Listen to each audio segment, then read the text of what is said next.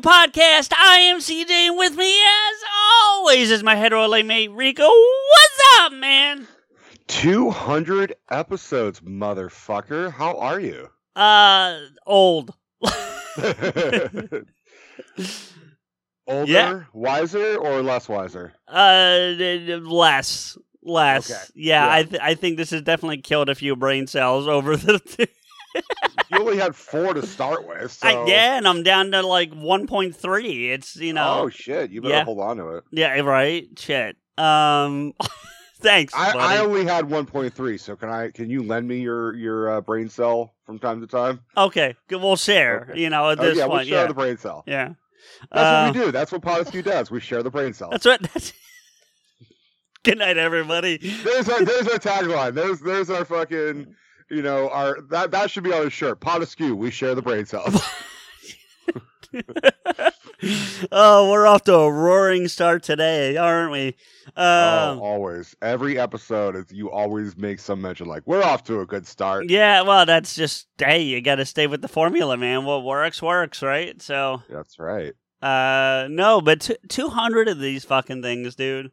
Yeah, that's it's a lot of words.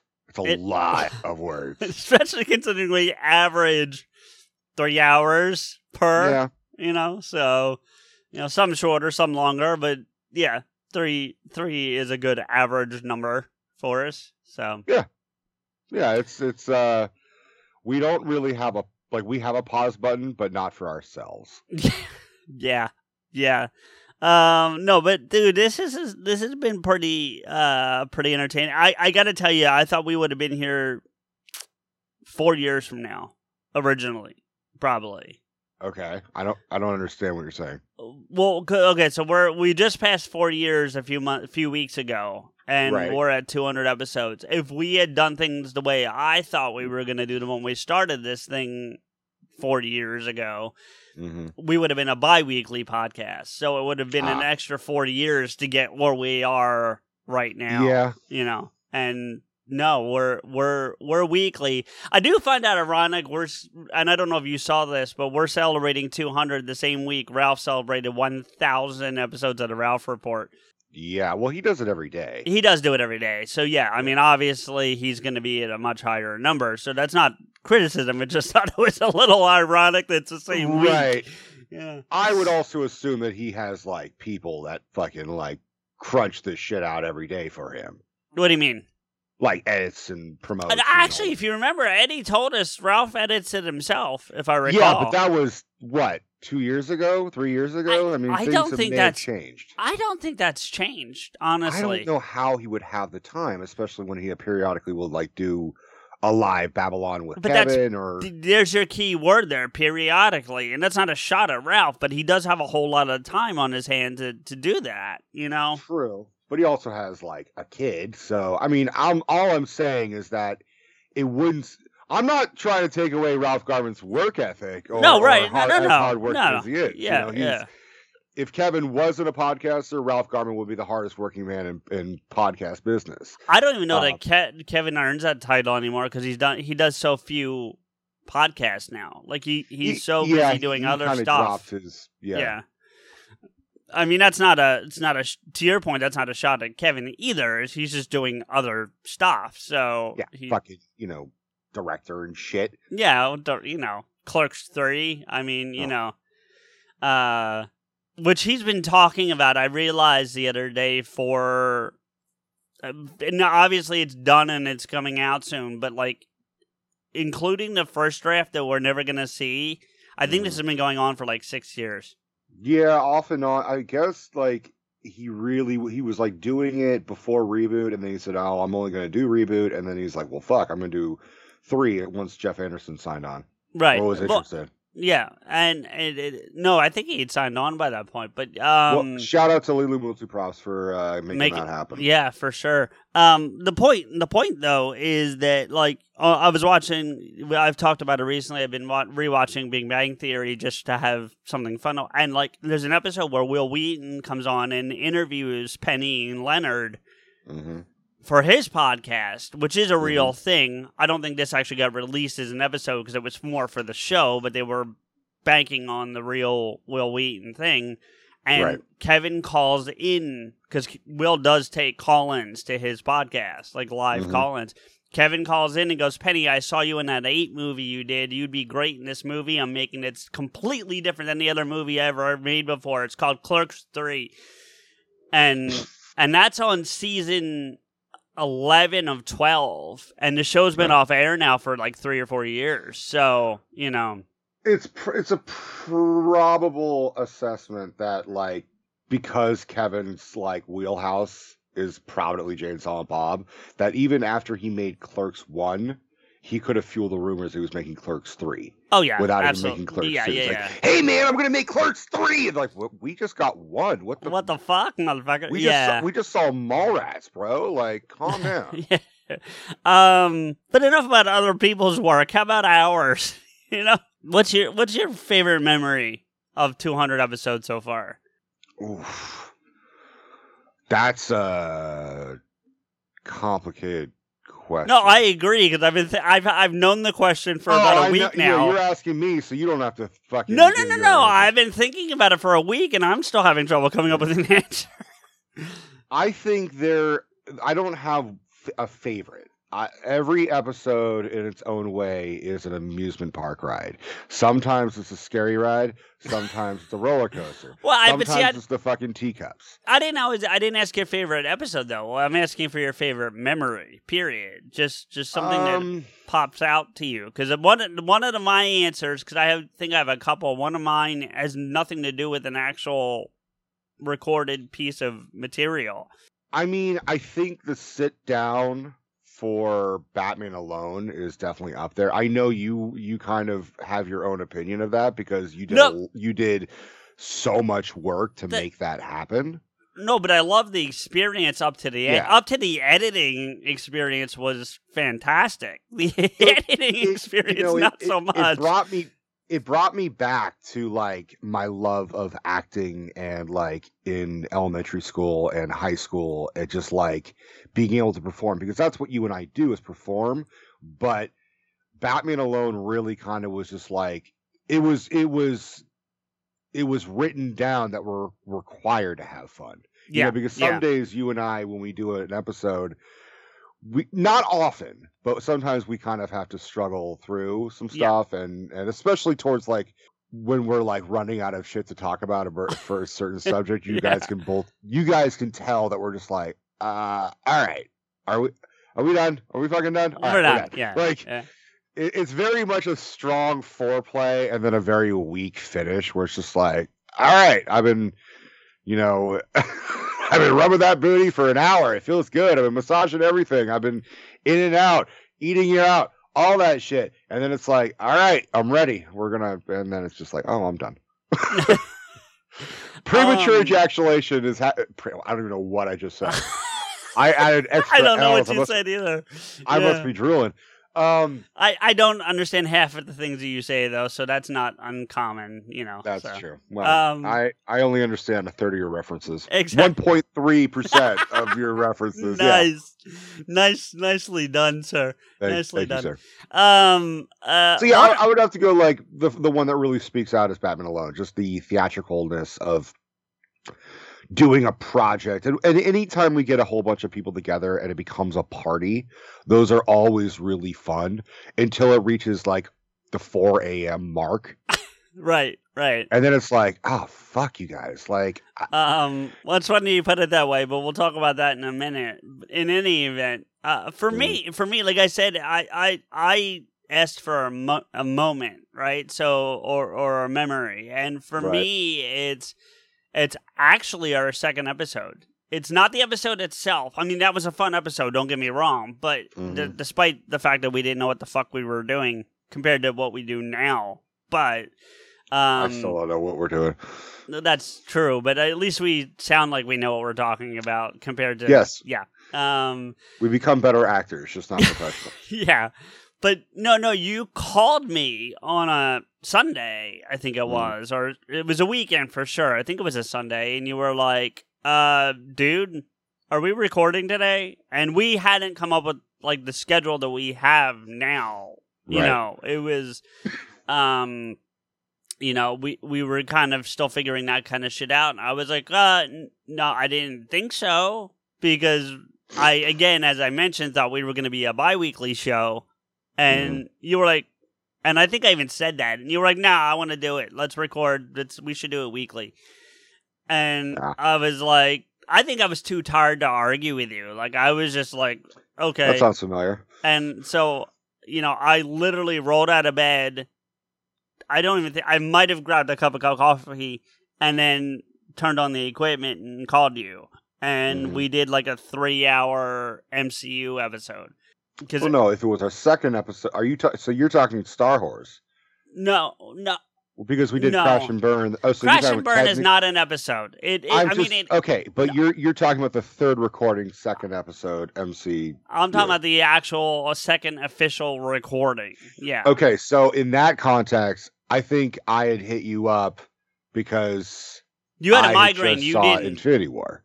Oh, no, you had had a migraine. You woke up or or were up because of a migraine. I remember you wore sunglasses the entire fucking recording, Oh. and you were like, "Let's just record." I I think you couldn't sleep or you or something, and you were like, "Let's just record." You know, let's just. I need See to do happens. yeah, Yeah. and and uh, because it was definitely it was early for me. It was like nine ten o'clock Mm. a.m. my time, so it had to be like six seven a.m. for you. I remember it being fairly early. You know, It's coming back to me. Yeah, I think I just had nothing. I, I just couldn't get to sleep. I think the pain was too much. And, And- I think and I remember even saying to you, "You've got a migraine, and you think talking to me for three hours is going to be less painful." like, yeah. and, and and yet we did it. So We did it and I think I was just trying to like challenge myself to push through it. I and I actually I actually uh think that's one of our better early episodes, honestly. Like of the Mhm. early stuff that we did, that's one of our better ones, you know. And it's actually one of my one of the ones I remember the best, like the clearest, especially of those Mhm. early ones. I don't know why, but that one sticks out to me a lot. You know, maybe not the specifics that we talked about, but just remember doing it, you know. Well, in terms of the early ones, I you you know my answer. I always go to lowering the bar. Yeah. because yeah. that was, was, a good one, one, that I was just like, it. We we, we dipped away from the geeky shit, and we're when and in in that moment we became quote unquote a serious podcast. we were journalists for one episode. Or- Yes, I think I think we've done two like that. We did that one, and we did the the one where we talked about um shit. What was that? The commu- uh, Patton Oswalt. He came up a lot in the one I'm thinking of, but I can't remember. well, we talked about Anthony Bourdain, and we talked about suicide and stuff That's like true. that. that so might be that might be the one. We've dipped our toes in some serious shit. Wow, that sounds really bad. uh no, but I, But yeah, I- yeah. we and we've had a lot of we've had a lot of cool guests. We've had uh Mhm. you know um we've had some ups and downs that aren't really worth getting into. You know, Right, Um, right. But you know, as any, I think any show or any anything, you know, whether it be TV, podcast, radio, whatever, they're gonna have ups and downs. Not everyone's gonna be a winner, and not every day is gonna be a, a, a you know, a sunshines and you know, rain rainbows and shit. You know, so Yeah. like it's it's We'll we'll burn that bridge when we come across it. You know. yeah. Uh, according to you, I tend to trail ga- gasoline behind me, though. Um, Not often, but you definitely have a leak. so, uh, but yeah, man, I I can't believe we did this. You know, for like I said, 200 episodes. Especially saying, "Hey, man," uh, you know, like just throwing a thing out into the world of like, "Hey," uh, you know, and And I think the most important thing is, apart from the show, is our friendship. Like oh, our yeah, friendship, yeah, our friendship has has had its own ups and downs from time to time. But as you know, all we, do. yeah, Yeah, and and we we have overcome obstacles. We have, you know, ultimately the most important thing is we decide like our friendship is what's most important. If the if the show Absolutely. doesn't fucking work out for whatever reason, then we said, all right, well, we would sacrifice the show Oh yeah, we we keep our.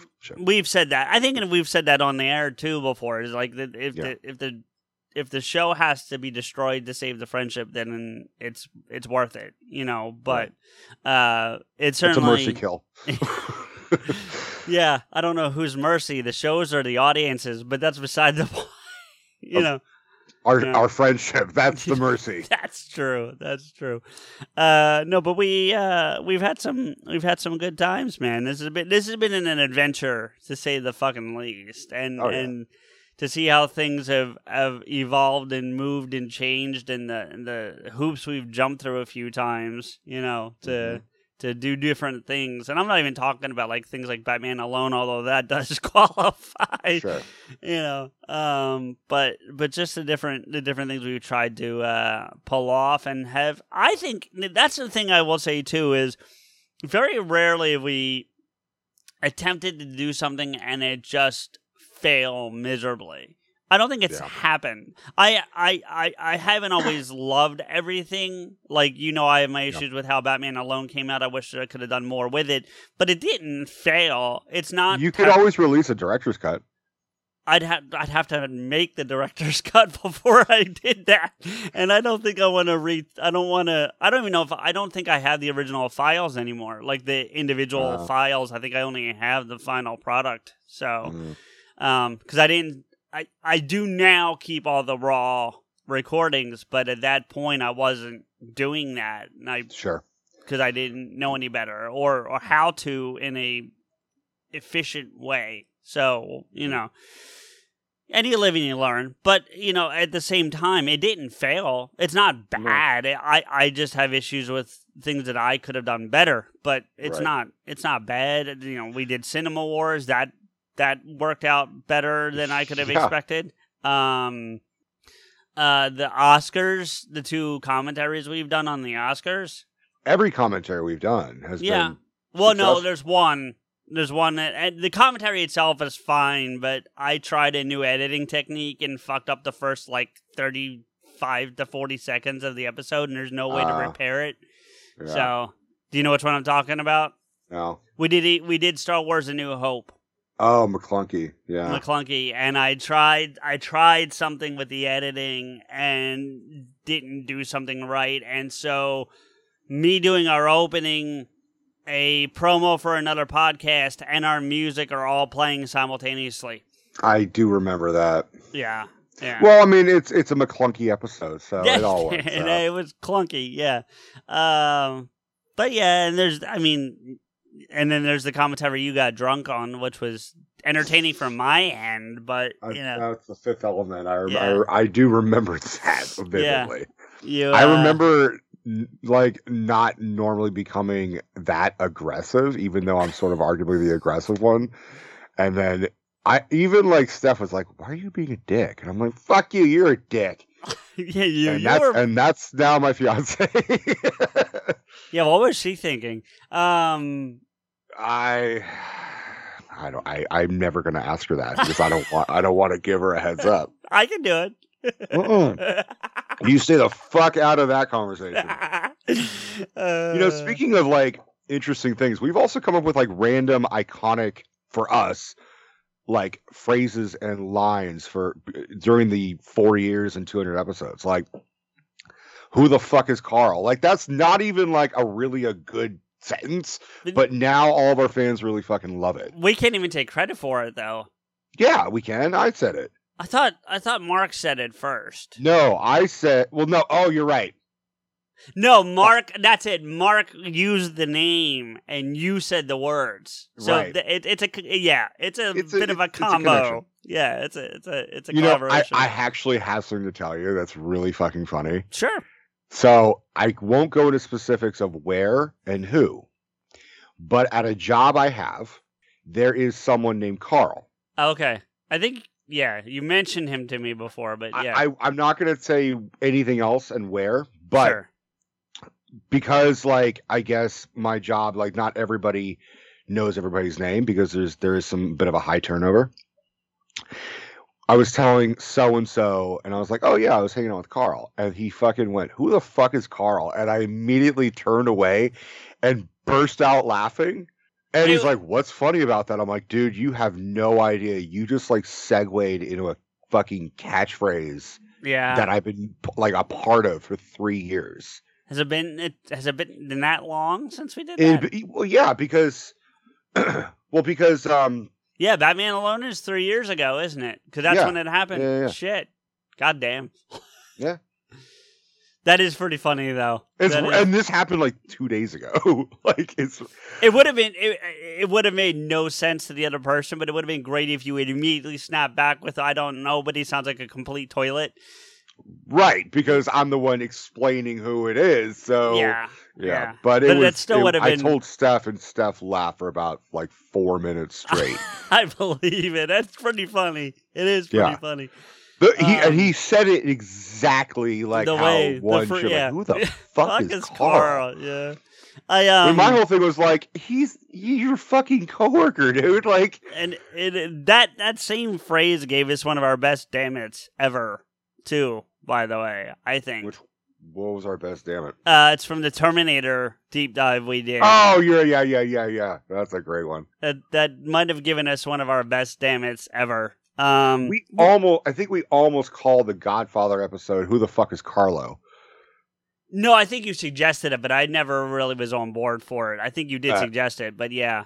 Um, I thought it was a little too obscure, if I recall, just because unless you're real familiar True. with the film, you don't know who Carlo It's is. true, yeah. or familiar with us. That's true too. Um, but It would have uh, been like, who the fuck is Carlo? I don't.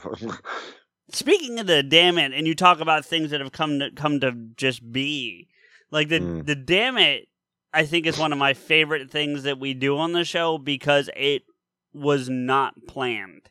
no, It it was that, not. that is the true definition of a happy accident. It really is because, and for those who aren't familiar with the story, uh, we Rico mentioned earlier we did this thing called Crash that we eventually called Crash and Burn, but it was uh, just us meeting for the first time and recording it just to see how it sounded, and Mhm. with no real intention of ever releasing it to the public. It was just kind of for and us. then you and I were both sick, and we and I, we both said, "Fuck, we can't record. Let's just release that. Fuck it." yeah, I think We're- that's what. It was one of those things we were gonna hold into the vault, so to speak, and release like on our like one year anniversary or some shit. And I was like, "Fuck it, we got nothing. Let's just fucking release." It was Plus like number people- seventeen. people started at asking for it, if I Mhm. recall. So it was, you know, but the the story behind it is we're recording and then we decide, okay, we're done with this, right? Um, you know, and uh, I thought we were done, and you and I are talking, and I look over and it's still recording.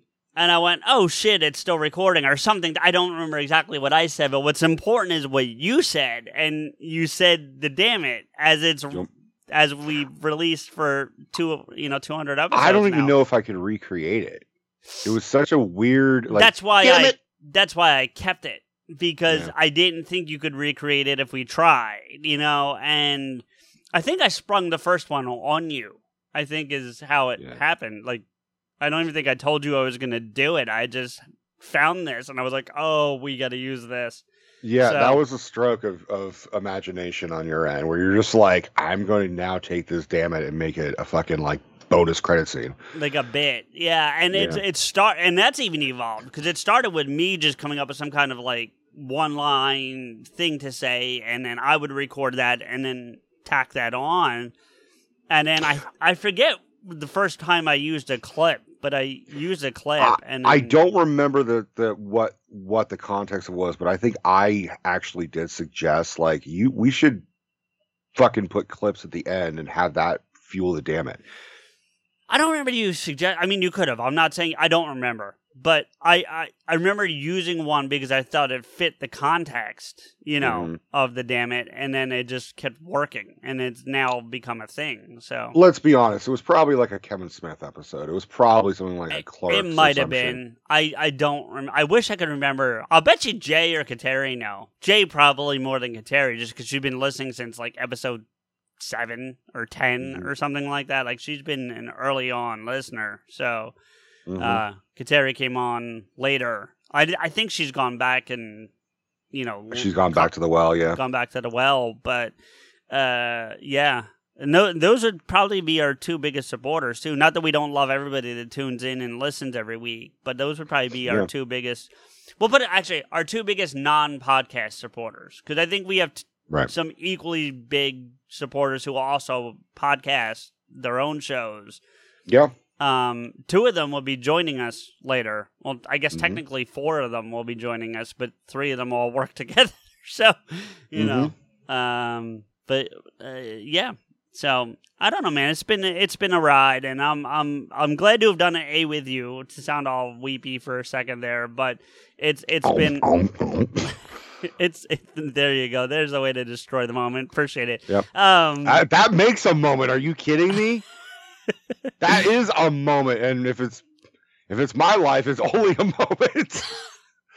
uh. I, I'm no, just moving I on from that. it. No, of course. Uh, but it's it's it's been a hell of a ride so far, and we got you know here's the 200 more at least. You know, so uh, chin, chin, motherfucker. yeah. Uh, anything else you want to add? Oh fuck no. I I I, I mean, apart from like the the usual blow fest that we've been doing for each other, like yeah, I'm I'm I'm immensely happy and and I'm not gonna lie, and it's no secret to you. Like there are times where like you and I were really debating like, do we even want to do this anymore?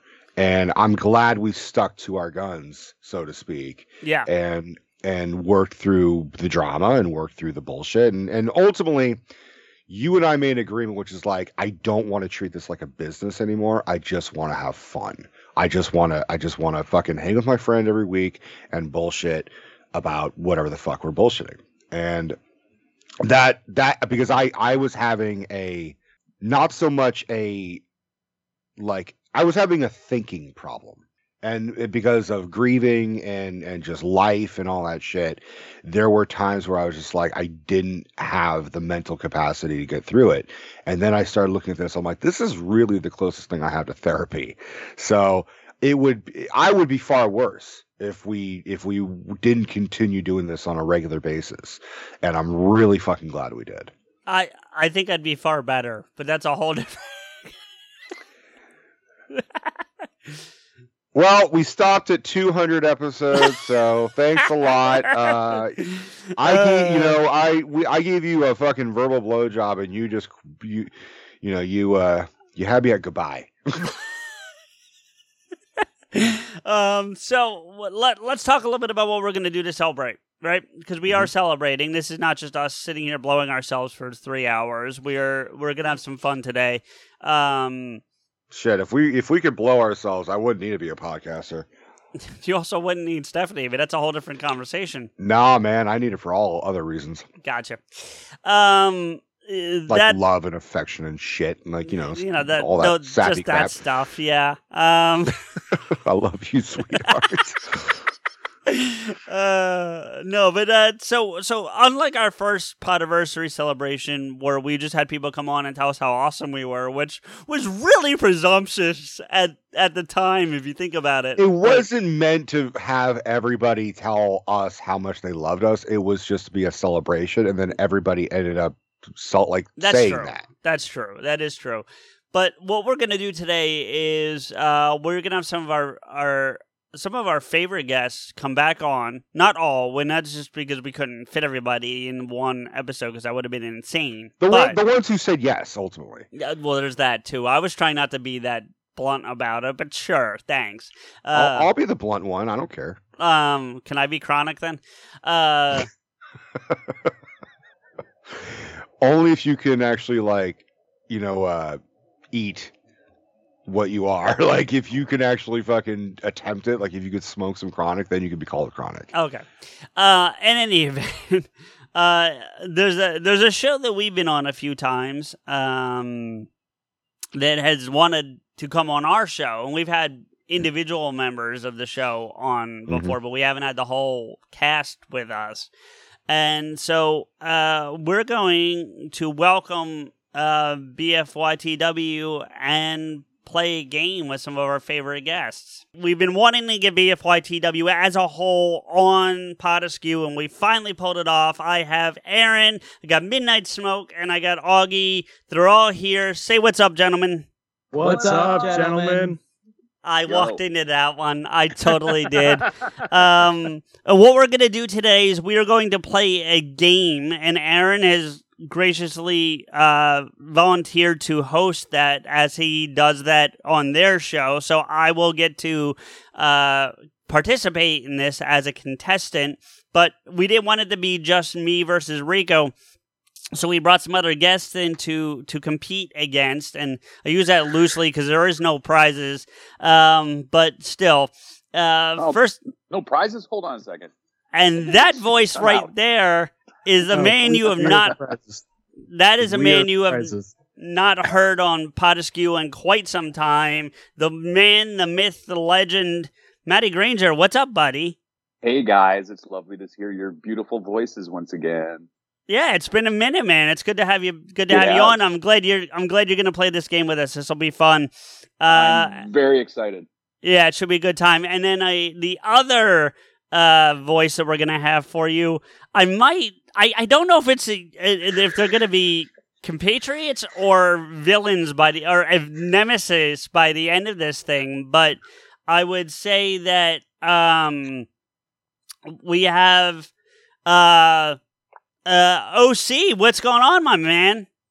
Hey, It's good to have My you back. I'm just here to promote Gun Cop. I, I knew it. I knew it. And then the final voice that last but not least is the incomparably awesome Jessica. What's going on, Jess? Well, you know, we've had the joy or the joys of southern weather today, so I'm speaking quickly and trying not to take up a lot of time so I can at least play the game. I'm on LTE, so I'm sorry if I'm coming across rough. I have no electricity. But No. we're still going to have fun. You are you are sounding perfectly fine, Jess. So that's good. We're we're good to go. So I um I'm going to uh hand it over to Aaron to go over the rules, and then we're gonna pick the order via randomizer, and off we go. And I will be sharing that for you guys, so you know there's no hijinks on the randomizing. Aaron, please take over, my friend. Sure. Uh, because this is episode uh, 200, uh, the plan is to uh, have a debate uh, of which uh, sequel, which second movie in a series is the best. And everybody is going to pitch their choice. Uh, and then everybody else gets to attack that choice. One by one, they'll get a, a well. The pitch will get you'll get two minutes why your movie is the best, and then everybody else gets one minute of time to attack that pitch, and then uh, you get to rebut each of them uh, for one minute. So there'll be just a quick attack and defense back and forth uh, for everybody. Uh, and then once all four players have gotten their attack and the the defense uh, in, then Five then uh, that is it. We'll move on to the next person. Oh, no, that yes. So, yeah, yeah. yeah, yeah, yeah. The, Yeah. the person gives their pitch, and then there's four other players they attack. And Yep. And um, so uh, Yeah. the way it's going to work is two minutes pitch, one minute attack, one minute defense, one minute attack, one minute defense, so on down the line until everybody's gotten a chance to speak on that particular movie, and then the three of us are going to have to decide whose number two is the best. And uh, I think when you pick judges for number twos, you couldn't have done much better. there you Dude, go. I my like it. size or Size, When- shape, when and consistency, Maddie, is what we're going for here. So, yeah. Excellent. um, so we're gonna randomize this. Uh, numbers have been pre-assigned to all five players, and we're going to. And for you playing the game, if you look at your screen, you can see that I'm got the randomizer up so that there is no hijinks. I'm going to hit the randomize button, and that will tell us the order in which we do our arguments. And it looks like it's one five three four two. So that would be Jessica, myself, I believe uh OC, Rico, and then Maddie rounds us off. Am I correct with that, Aaron? Or do I have it backwards? Three, four, two. Three four two. Uh, yep. Three, four, two. I have Maddie, Rico, and then OC. Okay, that's what it is then. I I know you wrote it down. I was going off memory, so that's Okay. and then and then So rebuttals. is Jess, go, CJ, Maddie, Rico, and finally OC. And But you'll all get a chance to speak on everybody else's pitches. Yep. So it'll it'll boy. be it'll be interesting. So I think this will be good. Um and uh yeah, I think we're ready to rock and roll. I'm gonna turn off the screen share here and uh Aaron, take it away, my friend. Okay, we're gonna start with Jess. Hi, Jessica. Hey, buddy, how are you? How are you doing? Um, so, um, uh, uh, I'm pretty sure that uh, Podescue listeners are familiar with you, but uh, if there's anything you want to say about yourself and by way of introduction, I guess now would be a good time.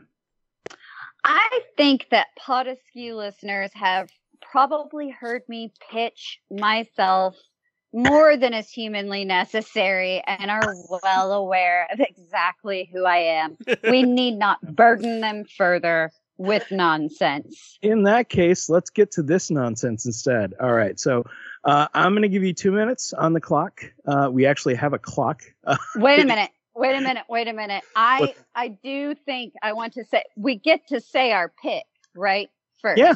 Before Yeah. Before- before the- Before Okay, the timer cool. starts, yes. Timer starts after you say your your name, the name of your movie. oh well. Uh, I'm just going to briefly discuss. Uh, the timer starts. It's mostly silent, but when you hear the Podescue music, you have about 10 seconds left, and then a beep will tell you you're out of time. Well, I am confident, gentlemen, that I will not run out of time. And furthermore, I I, I prepared for this um, and began my argument with the name of my movie. Go So- for it. All right, we ready? Yep. I'll hit the timer. Your two minutes starts now. Addams Family Values is a superior film to the original first and foremost because of plot complexity. The first film was limited in scope and complexity as the script was drafted on the tail end of a sort of 80s shenanigan movies premise, if one will. The second film provides a far better villain and a secondary villain, aka society, you know, whether it be from exclusionary privilege behavior to the torture of day to day and bureaucracy. And an A to B to C plot demonstrates the complexity of what is ultimately the weird and wonderful ending up bullying the bully.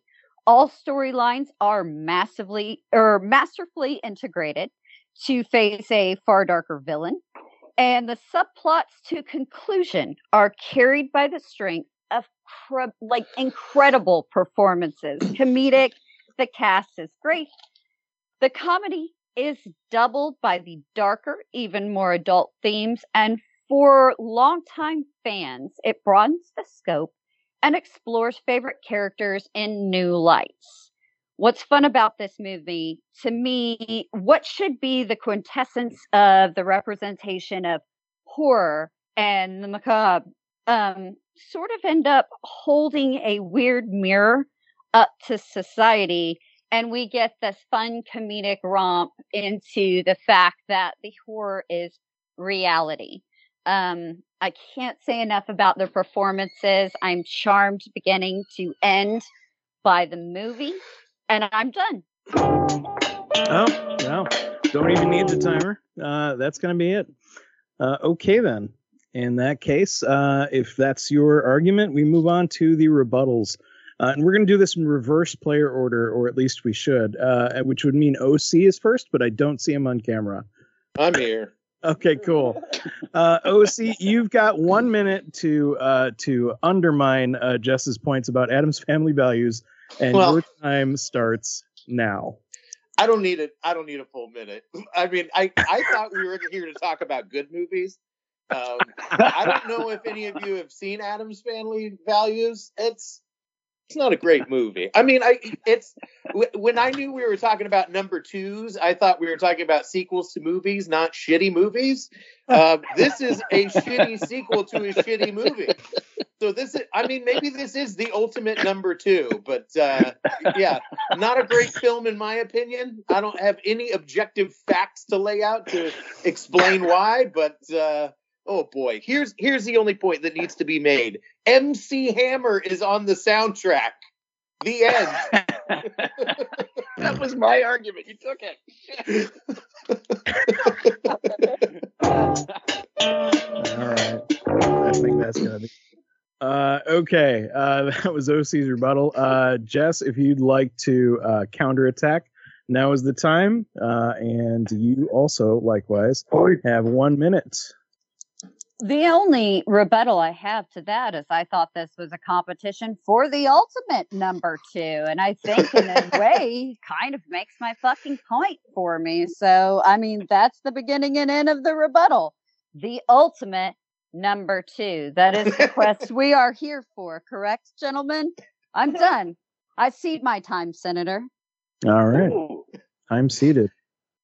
Damn. Uh, okay, then. Uh, in that case, I'm just going to quickly point. Uh, and uh, yeah, uh, on we move to the next attack. This case comes from Rico. Rico, one minute to attack Addams family values. Go. When I was a kid, I honestly couldn't tell the difference between Addams Family One and Addams Family Values. I think they both have their own strengths and weaknesses, but the fact that it took me till like the age of 14 to really understand the differences says a lot about Addams Family Values. Yes, Addams Family Values has quote unquote darker themes. I didn't realize that Jess was going to bring as much fucking credibility and homework into Addams Family Values as a scholar does to fucking theology. That was absolutely bringing too much effort for a film that doesn't deserve that much effort. But that's why we're here is we're defending the movies that really don't need to be defended that much. So, I mean, yeah, it, it's it's entertaining, but is it the better of the two? No. I'm of the opinion that you could take both films, splice them together, have one long film, and then you have an actual perfect film, in my opinion. Perfect timing, Rico. Uh, all right. Okay, so uh, Jessica, one minute rebuttal uh, to what Rico has just said, and go. To that point, you're making my continuity argument for me. Isn't a sequel supposed to fit well within a pre existing movie and then sort of up the ante to where when you watch them together, they do create one great film?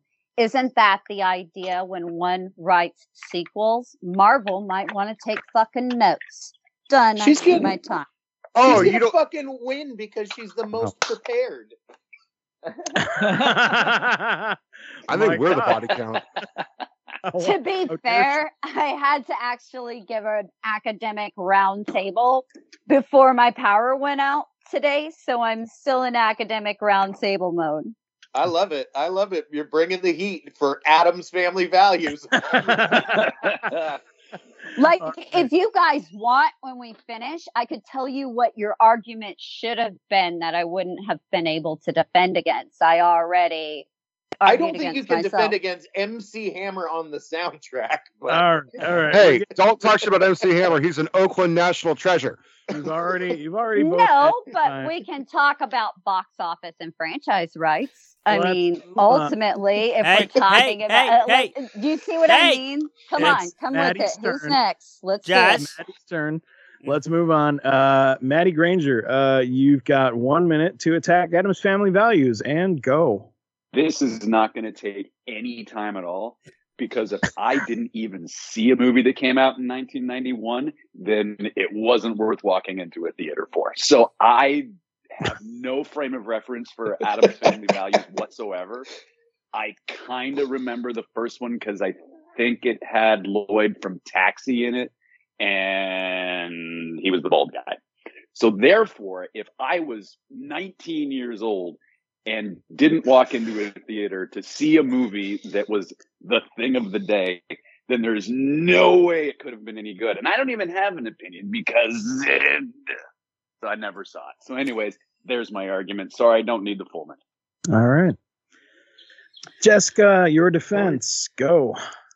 Well, I have absolutely no defense to that. I can only say age before beauty and, you know, Ooh. respect your elders. So Ooh. I oh. have no defense. Ooh, It oh, seems that oh. Maddie has one up on me. Oh, Next. Oh, fuck. Take thy beak from out my heart. Uh, uh, all right. In that case, uh, I guess we'll move on to the final attack. This one comes from CJ himself. And CJ, your time starts now. Okay, so we're talking about you know uh, a movie that a shouldn't have been made. I agree with OC on this. It it is infinitely not Addams Family. It brought brightness and color and and and s- and son to a franchise that shouldn't have it. The thing that makes the first Addams Family movie so much better is how dark it is and and what you expect from the Addams Family. The only time things are, are light, if you will, in the first one is when they get thrown out of the house. This whole movie takes place at a fucking sunny day camp and in a mansion that fucking uh, Joan Cusack swindles out of uh Fester. Like it, it, it there there's there's no continuity. Like Rico said, it should have it would have been good as one whole film. No, this shouldn't have been made in the first place. Okay. I'm just gonna let it run out because it's almost over anyway. There we go. Okay. Oh my god, don't start my time yet. I'm sorry, CJ, for what's about to happen. I love you, buddy. my God. Oh my Oh god. boy. no, All right. it's, it's uh, facts time. Go ahead and start your time now. I would just argue, CJ, that I've noticed in your movie choices, you're not necessarily a person that can follow multiple subplots. But I think that may be why it doesn't appeal to a great deal of America and why you see a box office loss compared to budget. But on the reverse side, one, you got both flipped. The darker, more adult themes actually occur in the second one when the first is like watching a comic strip come to life. So for people that are longtime lovers and fans of everything from reading to television, it's kind of seeing the real world bump against their favorite characters and their favorite characters bump against the real world. So why should it be darker when it's like an exploration of a fandom that already exists, which you guys love, right? Done. All right. Well done. She basically Okay. just called me an idiot, didn't she? That's that's bottom line what was No- just said there. no didn't want to comment. anything, But yes. But Uh, in the okay. nicest way possible. There's no I nice way to- apologize first. No, basically, she said you have shitty taste in movies. Which is anybody here gonna disagree with me? No, I'm sorry. I'm sorry. I'm sorry, CJ. All right. I got So fired that- up. That was uh, Jess's uh, pitch and all the attacks and rebuttals. Therefore, uh, you gentlemen have taken several notes. I hope because uh, you are the what you are picking here is not the best movie. You're picking the best pitch and defense. So that's what really matters here. So, uh, having said that, what Hey, you don't rain on my parade and tell them the rules of debate. Terribly sorry, we're going to have rules. But uh, Stevie, what did you think? Uh, actually, thoughts. I I've only seen Addams Family Values like once or twice. Like I don't know too much about it, so from what everybody's arguing, I have to go by what has been said. So it's actually been Yes, that's, kinda that's the nu- I mean, more than my own opinion on it. I'm saying, yeah. which is cool because yeah, Jess actually made me care about this movie. I don't even really remember. so, and then the arguments she put back for for the most part pretty solid. Um, there were like I, uh, they were okay. I, I love OC's MC Hammer joke. I, I can see, but then you got Turtles, man. Turtles was badass. Had MC Hammer in it. Come on, man.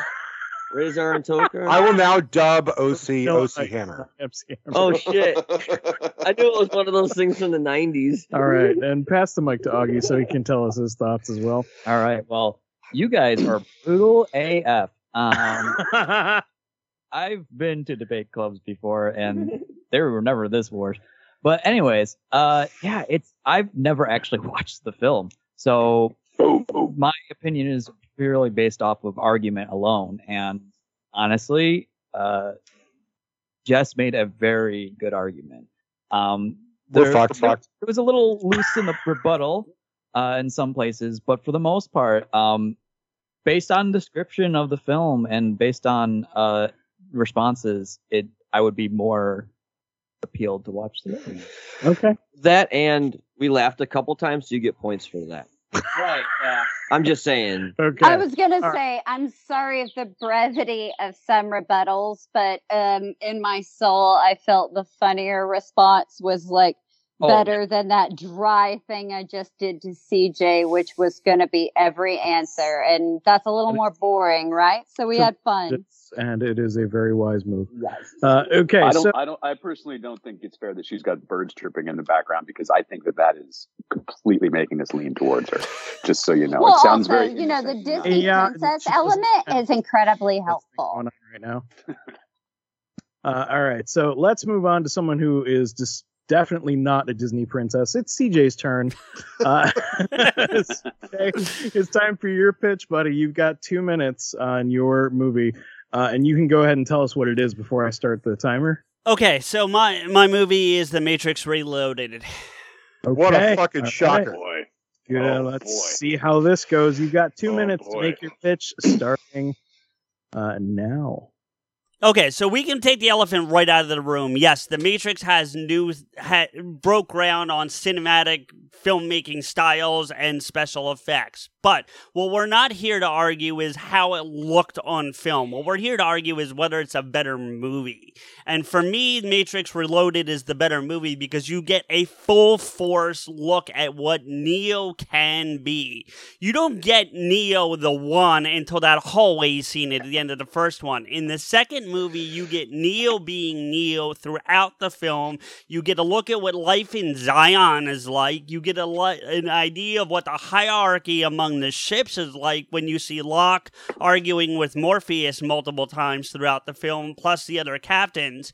You get a bigger overall view of what this world is and how the story takes place. The first one sets up the story, the second one is the story. It tells you how these these machines are fu- coming for them and how the humans are going to fight back. You get that that instrument that you need to understand what's happening in this war that's been going on on for a hundred years, and that all gets explained. Are there things that are not perfect about it? Sure, but every film has that, so you can't you can't say that just because there's some imperfections that it doesn't make it a better film or a better story. It is the better story because of all those things I just laid out. Okay, you see the rest of your time. I think so, yeah. Okay, very good. All right, then we will just move on straight to the uh, the attacks and rebuttals. Uh, we will start with Jess. Jess, you've got one minute to attack uh, his pitch, and ready, go. I won't need that long. If I cared about the subplot of The Invisibles, I'll just read the comics. Done. Uh, okay. Uh, well, yeah, there goes that. Uh, CJ, you got uh, you've got one minute to defend yourself against that. I don't want to play anymore. Go. Uh, Jess's whole argument for this entire game is one word subplot. She has no other argument for anything else ever, period, point blank, done. All right. Okay. All right, we're going to move on to our next uh our next counterattack, and that is going to come from Octopus Caveman, OC. You've got Okay. one minute to attack his pitch on the Matrix Reloaded and go. Look, I, I'm not super up on the rules here, but I'm going to do something unprecedented, I believe, here. And I'm going to support CJ's opinion because I have had this same opinion my whole life and gotten shit for it. But it is the better of the movies because it has, it introduces all of the lore and you have a lot more action and it's more pointed. They knew the other movie was coming. They wrote them together. They shot them together. I think the second one is the, uh, the best of that original trilogy. I think CJ is correct here. So I'm just offering my my one minute to help propel his argument because it's a belief that I hold dear. Wow. I Wow. genuinely did not expect that, but okay. Um, CJ, do you do you do you want to attack his supporting you? No, I, I don't even. I, cer- I certainly don't want to attack. I don't want to. rules the game. I'm gonna give you a minute to just say whatever you want. Thank you. Yeah, no, I'm not going to attack that. Of course. Thank you, OC. I appreciate that you and I are on the same wavelength there because I, I do feel like it's an underrated opinion that most don't share. So thank you for that support. Despite the fact that we're supposed to be competing against each other, I concede my time. Thank you. Okay. Uh, we'll move on to the next person. That is Rico. You've got one minute and go. Look, we CJ and I argued about the Matrix movies before, and I'm still of the opinion that Matrix Reloaded, yes, it does bring out the more action, but I was kind of quickly bored by that. The first Matrix had a nice blend of story and action, and it was revolutionary. Whereas I prefer the third film because it actually had, in my opinion, a more poignant story. And I got I got bored of the second film, and I really don't need to see you know, two ghost Rastafarians or whatever the fuck they were on a subway thing. Or where I see that's the thing is like I barely remember anything good about Matrix Reloaded. It felt like they only made that movie so they could have a sequel title called The Matrix Reloaded. And it it just I'm not a fan. I understand his argument and I I understand OC support. But you guys hit it best. The general public does not like this one. Okay. Well, uh, in that case, uh, I throw it back over to CJ to uh, defend himself and go. I find it really interesting that the atheist likes the film with the Jesus complex in it because that just can, that just astounds me to no end because they put Neo by the third one into this Messiah realm, and they do it a little bit in the second one, and it's the one part of the film I really dislike. Uh, when he first gets back to Zion, they they have all the people waiting to give him gifts and tell him to watch over their their loved ones. Um, but as a whole, I, I I think that you know while it's forgettable for for someone like Rico, it's not as a whole. You're dealing with setting up the third one. You don't get that third one without this setup because he has to go and see the architect. If he doesn't have that whole scene with the architect, that back and forth tete a tete with him, you don't get the whole sequence at the end on three. It doesn't happen. You need that to be there, and you don't get that if you don't have the Matrix Reloaded. You need an Empire to get to Jedi. Okay. Uh, in that case, uh, that's going to be uh, it, down to the last uh, uh, the last counterattack. Uh, comes from Maddie. Maddie, you've got Hello. you got one minute and go. All right. So making a sequel to a movie that is essentially perfect is a fool's errand. The original Matrix was so groundbreaking. It so changed everything. People talk about it to this day. Uh, in real life, like we actually say things like, "Oh my god, I just had a moment in the Matrix." There was no sequel necessary to that movie, and to go into one was silly. Again, I don't even remember which one was the sequel. I think it's the one that had Lloyd from Taxi in it, but I'm not sure. The part I did dig about it though was the car chase. I thought the car chase, and mainly because of the behind the scenes documentary, more than I enjoyed the car chase actually in the movie. So therefore, I gotta say no, because simply because the Matrix itself was such a perfect picture, it needed no continuation. Okay. And CJ, your defense. Go. Matrix is a great movie, but it is not perfect. Perfect is too strong a word to describe that first movie, and I love that movie. And I'm with Maddie. I've referenced it multiple times throughout my life, even in recent years. But what what you're talking about is how it looks and, and, and the cinematography and all those things. That's not what I'm talking about here. I'm talking about overall entertainment value. The entertainment value is better in the second one because you get a complete story. I don't think you get enough of a complete story in the first one. It, it, it's all prequel. It's all build. You get a whole arc within the second film that you don't get in the first one. It just hits the peak of the arc and then fucking credits. That's not the way to do a movie. You should have a whole story arc. And Maddie, as a filmmaker, you of all people should know that. Hey, I didn't pick the movie.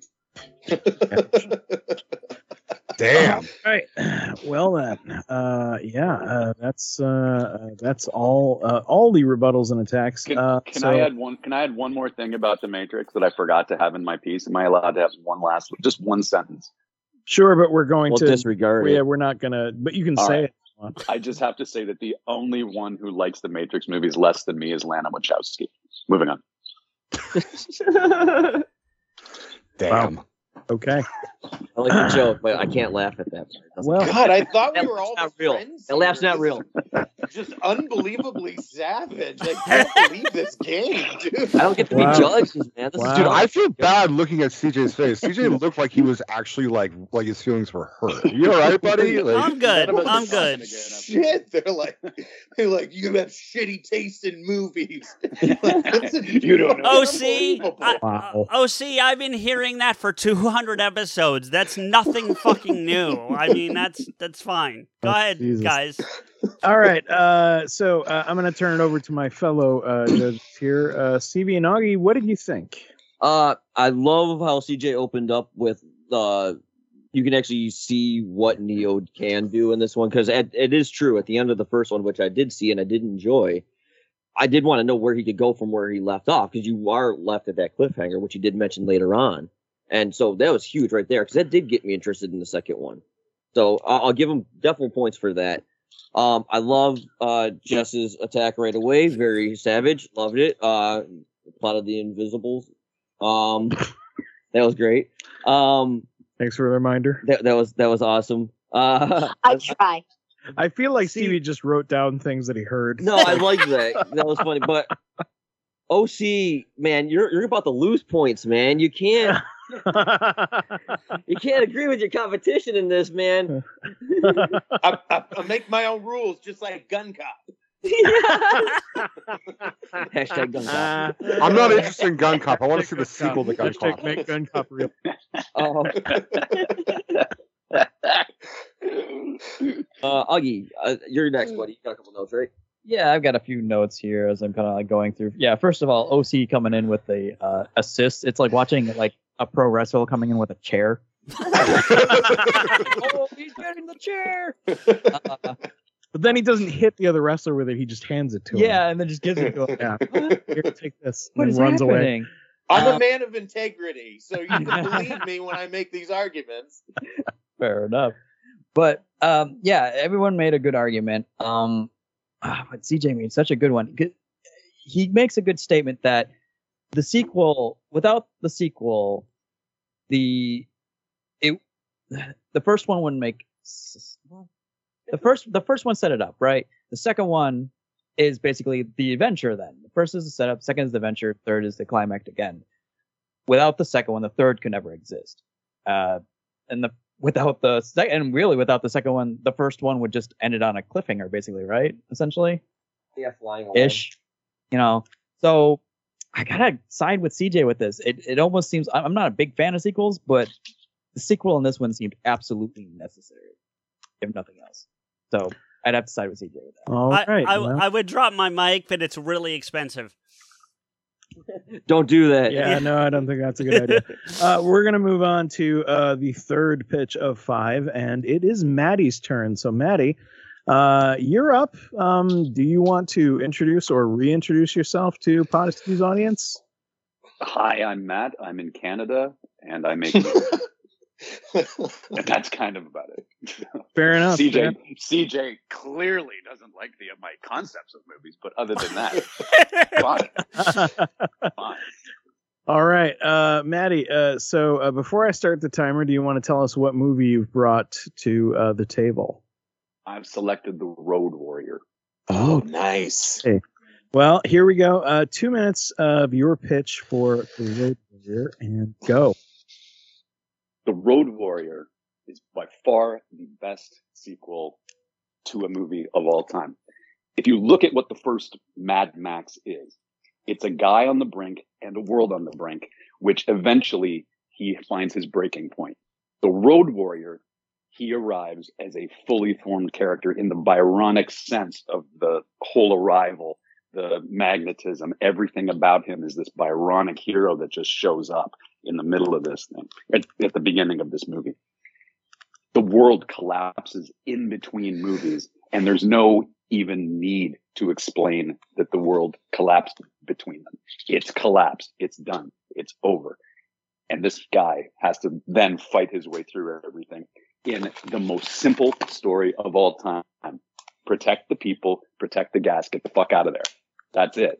Characters in this movie are developed with no dialogue. The dog is one of the best developed characters in the entire movie and it doesn't say anything because dogs don't. the people who live in the in the encampment don't even have to say anything to be able to have fully developed characters. Max says about 12 words in the entire movie, and the character is wonderfully developed for the entire run of the picture. He arrives from nowhere. He departs from nowhere. It is essentially a perfect movie in a three act structure. It's incredibly well shot. The stunts being real, no CGI assist. The, the movie itself is barely recognizable as a sequel. It's so good on its own that people don't even realize that Mad Max happened. When that movie came out, people just thought it was a movie. Then went back and watched Mad Max as almost a prequel. Okay. I'll just let the timer run out. Okay, so I should have uh, written that. okay, so uh, in any event, uh, so that's your pitch. We're going to go into our uh, our attacks and rebuttals. Uh, we're going to start with an attack from CJ. CJ, you've got one minute and go. Okay, so we're talking about the movie where you just drive through the desert for two hours and nobody says a fucking word. That sounds amazing. Sign me up to watch that piece of shit. I mean, come on, really? Like, let's drive through the desert. Oops, no, let's turn around and go the other direction. I'm sorry, no. That is the most boring thing I've ever heard of in my entire goddamn life. And you're gonna tell me it's better than all the other Road Road Warrior Mad Max movies where they do the same fucking thing. Okay. Uh, I'll go ahead and stop the timer. Uh, Maddie, go ahead and uh, give your rebuttal. I think CJ's confusing Road Warrior with Fury Road. They're not the same movie. He doesn't go somewhere, turn around, and go the other direction. He goes, completes his tasks as assigned, and does his whole thing. So no, he's incorrect. He's talking about Fury Road. All right. Uh, and we'll move on to our next attack. Uh, that is going to come from Jess. So, uh, Jess, one Oh, minute. Fuck! Don't even let me. Don't do this. I'm, I'm muting her. All Hold right, on. Jess, you've got one minute. Go. I actually struggle really hard to find a rebuttal to this, and I realized automatically that I took the um, assignment of the best number two incorrectly, and that Maddie immediately rose to the occasion. I see the difference here um, in specialty. So I think the mission's excellent. I think Maddie's correct. Um, the only thing I might criticize is maybe we could have done a little more legend building but I think the film lends itself very tastefully to that. We could have had a little more. That's really the only rebuttal I have because I see once a Uh, okay, uh, Maddie, uh, do you have a response? I do. She is the most dangerous person on this entire Jedi Council, and I have to simply agree with almost every. I have to agree with al- almost every word that's been uttered from her mouth today. Okay, well then. Uh, That's all I got. Yeah, That's fair, all I got. fair enough. All right, so uh, next person to attack uh, the Road Warrior is going to be. An- uh, uh, almost uh, it's Octopus Caveman. OC, you're up. All right, I I agree with Maddie that uh, it's better than Mad Max because Mad Max was a, a piece of shit, an interesting piece of shit, but a but a slow, boring piece of shit that had an interesting world. The only thing I think you're wrong about is Mad Max kind of ramps up. I think each movie is a little bit better. You know, Thunderdome is better than the Road Warrior, and then I think uh, Fury Road is the best of the series, but. I, I think that's that's the only issue there where you know it's a it's a better number two but i don't think it's the best number two and uh, i don't even think number two is the best in its own series so that's that's kind of my only argument but the road warrior is yeah, a f- a five where mad max is a two Right. I agree with that completely. All right, well, uh, Maddie, uh, you can it, you can skip your rebuttal if you have no defense against it. Well, I, I, I, I don't really have much of a, a rebuttal to that uh, because Fury Road is fucking awesome, and It is. I think like it's just such a great movie that it should be in film schools forever on how to shoot physically shoot movies, and that's just that's just George Miller, man. It's like the guy is a hundred years old and he's still going out into a desert and shooting that stuff with very little CG assisted stuff. I agree. Fury Road is the most well developed of all of the Mad Max movies. I go with Road Warrior as a groundbreaking movie of its time because there was nothing like it when it came out. And to rely on a third act that's nothing but a car chase was unheard of. And people uh, hadn't seen that kind of thing before. Like Bullitt, the car chase was in the middle. This thing was the whole third act. And it ended with the biggest wonderful twist at the end that, that, that Fury Road just doesn't have. Okay. Well, then, that's going to mark the end of that. And there's just one final attack, and this one comes from Rico. Rico, one minute, go. I really don't have much to say because I'm sure I'm going to have, I'm going to hear everybody's eyes rolls, but I've never really seen the first three Mad Maxes. And it's not that I don't want to, it's just that I really haven't had the opportunity. I have other shit that I have to watch, and seeing Mel Gibson in Australia is really not on my priority list. I did see Fury Road. I liked Fury Road. You know, so I really I can't add too much of an attack apart from I guess I liked uh Mad Max when it was played by Tom Hardy as opposed to Mel Gibson. So that's all I got. All right. Daddy, I don't know if there was anything in there specifically you need to rebut, but you can. You got one minute. Uh, the only thing I just want to let uh, become know is that Road Warrior, since you haven't seen it, it's the one with Lloyd from Taxi. now I'm interested. There you go. That's all I got. Fantastic. Okay, so that's the end of all the uh, attacks and rebuttals. So I'm going to turn things over to our judges. Um, Stevie, uh, what do you Yeah. think? How do you think Maddie did there? Matt did really good. I love how he opened up uh, that he's from Canada because right there you got points because fuck yeah, Canada, Canada. Right here, buddy, right across the I'm in a doctor's office right. I'm in a doctor's office right now for free. That's awesome. Fuck you. Badass. That's right. So right there he gets a point. Um, Damn it. I, Damn it. I love that he went right for the effects, the the practical effects. That was huge because I, I totally get that myself. I, I love mean, practical to be effects. fair, back when this movie was made, they didn't have much choice. right? But Yeah, still, I think it was just They it Australia. good. Um, Also, Also Australia. Australia. It does help. It does help. Um, as for the the rebuttals in there, uh, CJ got me fucking laughing right off the bat, which is great, and I love your angry voice. I, I love when you're angry. You got to send me an audio clip of you ye- angry yelling at me so I can use it tonight. Yeah, you didn't know I was a ventriloquist, did you? No, you're good. You go. Over the internet and everything. um, Jess, great on the poo joke. You almost got a point added onto yours because of it. Um, what else did I have here? Uh, that's uh the taxi, the Lloyd from Taxi. That that joke coming back. Um, you would think I'd be sick of it. No, not sick of it. three, Not, not once. I No, Rule of fucking- three. Nope. Yep, keep it going. Kind of, kind of want Lloyd from Taxi and everything. Uh, Augie, taxi. Uh, yeah. So once again, uh, good arguments. A lot of agreeing with. I see. Um, I've never seen the movie myself. Um, much like Rico. So I didn't. But I have seen Fury Road and Thunderdome, and I those were great films. So I don't know. Uh, I riding in the desert. It worked for Fury Road. I don't see why it can't work for this either. In fact, this Well, very well just- could be. just something I just want to remind you of is that you're not judging the film. You're judging no, no. Maddie's uh, right I'm, I'm looking at the defenses and but the thing is other than like dj not a whole lot of people argued against it so i'm just kind of looking at that um yeah driving through the desert honestly i'd have to agree with maddie then uh just because uh he definitely made a better argument for it So uh, the question this raises is uh, it- when you're supposed to attack them and you actually support them instead, does that undermine their argument because they don't get to defend against it? i don't know because that's what i'm confused by too It's your points, dude. All right. So the next two rounds are going to be everybody agreeing with Rico and OC. Uh, okay, we'll take a time out. Okay, that's three pitches down and one, uh, two to go.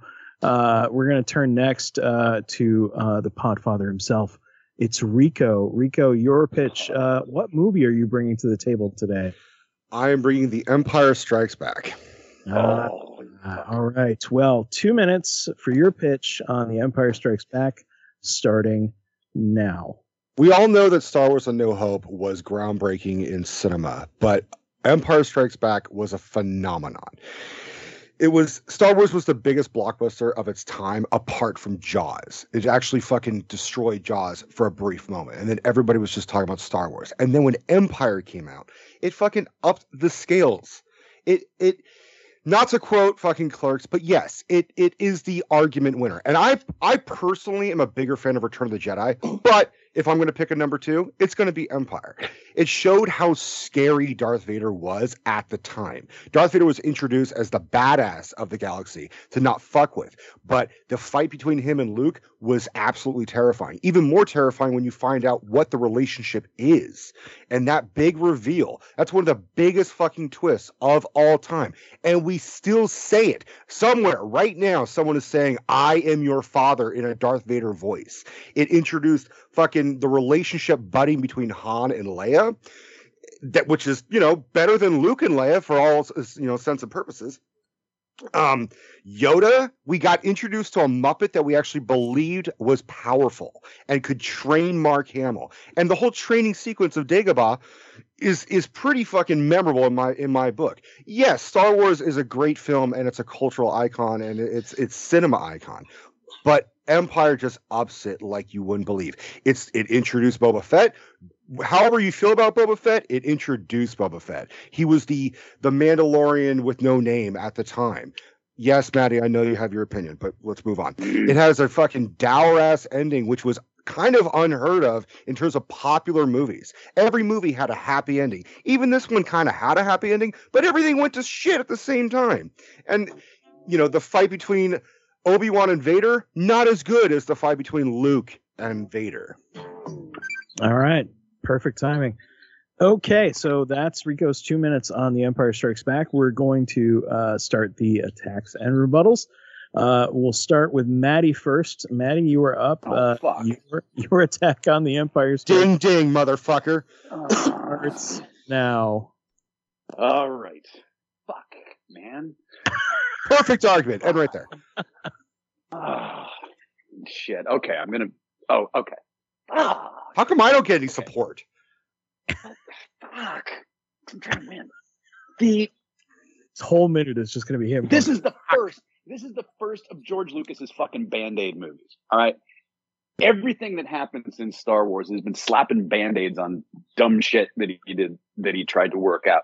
There is absolutely no hint that Luke and Leia are brother and sister in that movie. Not one. It's still a stolen love interest, and that's what the bigger plot is that they abandoned.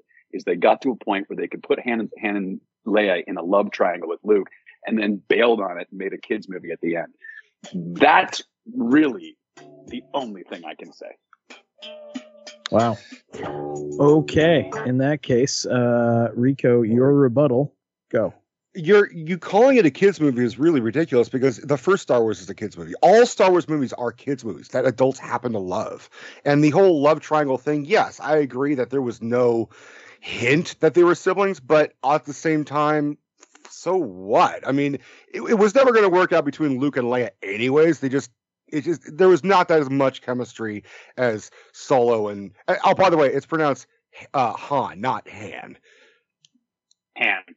No, I'm that of the Lando. I'm of the Lando camp, brother. he, he's he's not Han Gruber, motherfucker. It's it's like it, mm, hi, oh, now you got me doing It it. is Hans Gruber. No, your your argument is invalid because I we both know you actually agree with me. Yeah, because you know you just run around going sabacc. You're- That's how it's pronounced. All right. Fuck you, by the way. Yeah, fuck you too, buddy. Fuck you for Back fuck you rebuttal for just fell by the wayside a long fair. time ago. Uh, we're just going to move on. Uh, the next attacker is going to be CJ. You, CJ, you've got one minute and go. Let's talk about going for a hang- low hanging fruit. Jesus Christ, why don't you just pick The Godfather 2 or T2? I mean, fuck. Pick a difficult fucking movie. Besides, it's still not even the best of the three trilogies. Attack of the Clones is the better sequel of the three, so fuck you. Um. You get more of a story in there in that movie than you do in Empire. Okay, Empire ends on a dour note. Ooh, uh, no other movie's ever fucking done that. Guess what? So did The Matrix Reloaded. So stuck on that. Wow. Wow. Okay. Uh, Rico, your response? Uh, go. Low hanging fruit. Look, man, I whether I win or lose in this, I've already won because we have 200 episodes. So I'm happy. I don't give a shit. I picked what I wanted to pick because fuck you. That's why. And it's and honestly, honestly, you're the whole introducing fucking Attack of the Clones did not help your argument. that that is full of you know fucking Anakin Skywalker being like, I don't like Sam, boo boo. But you know what?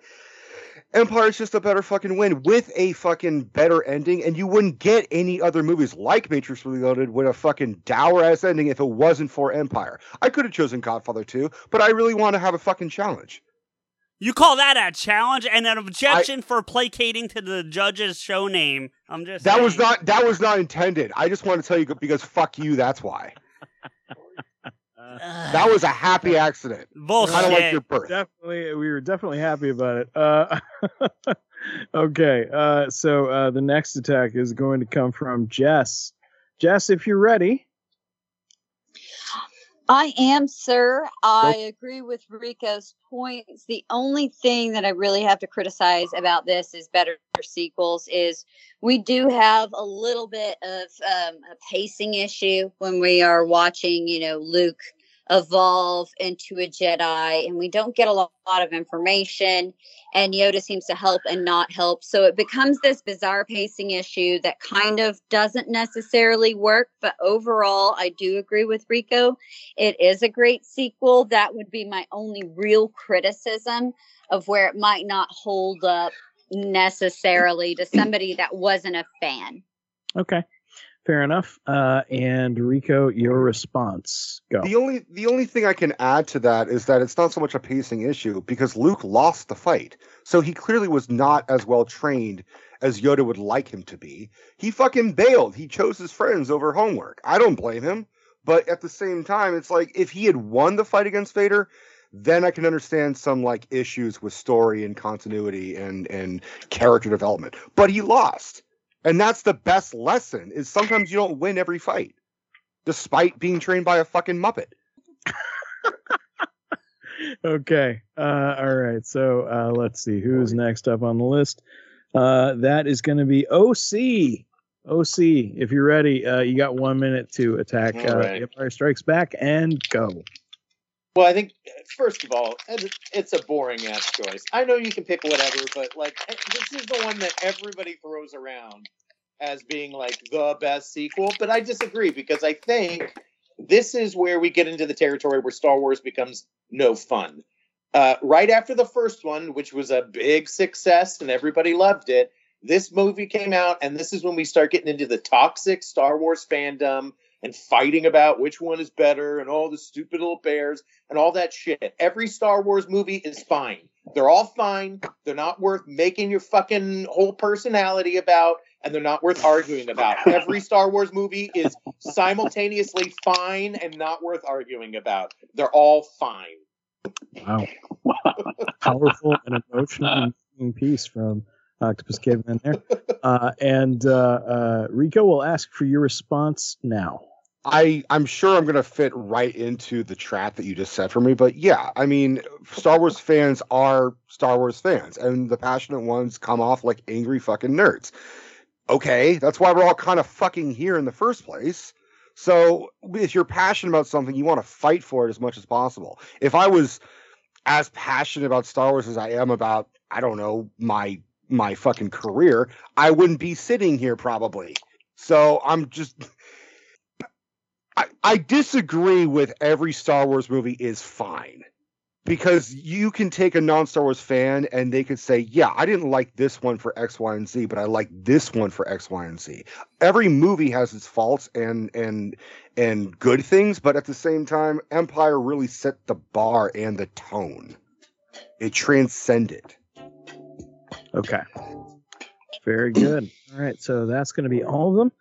Uh, okay. Uh, now that Rico's pitch and all the attacks and rebuttals have been done, uh, we're going to have a listen to uh, what our judges think. And this time it looks like we're going to start with Augie.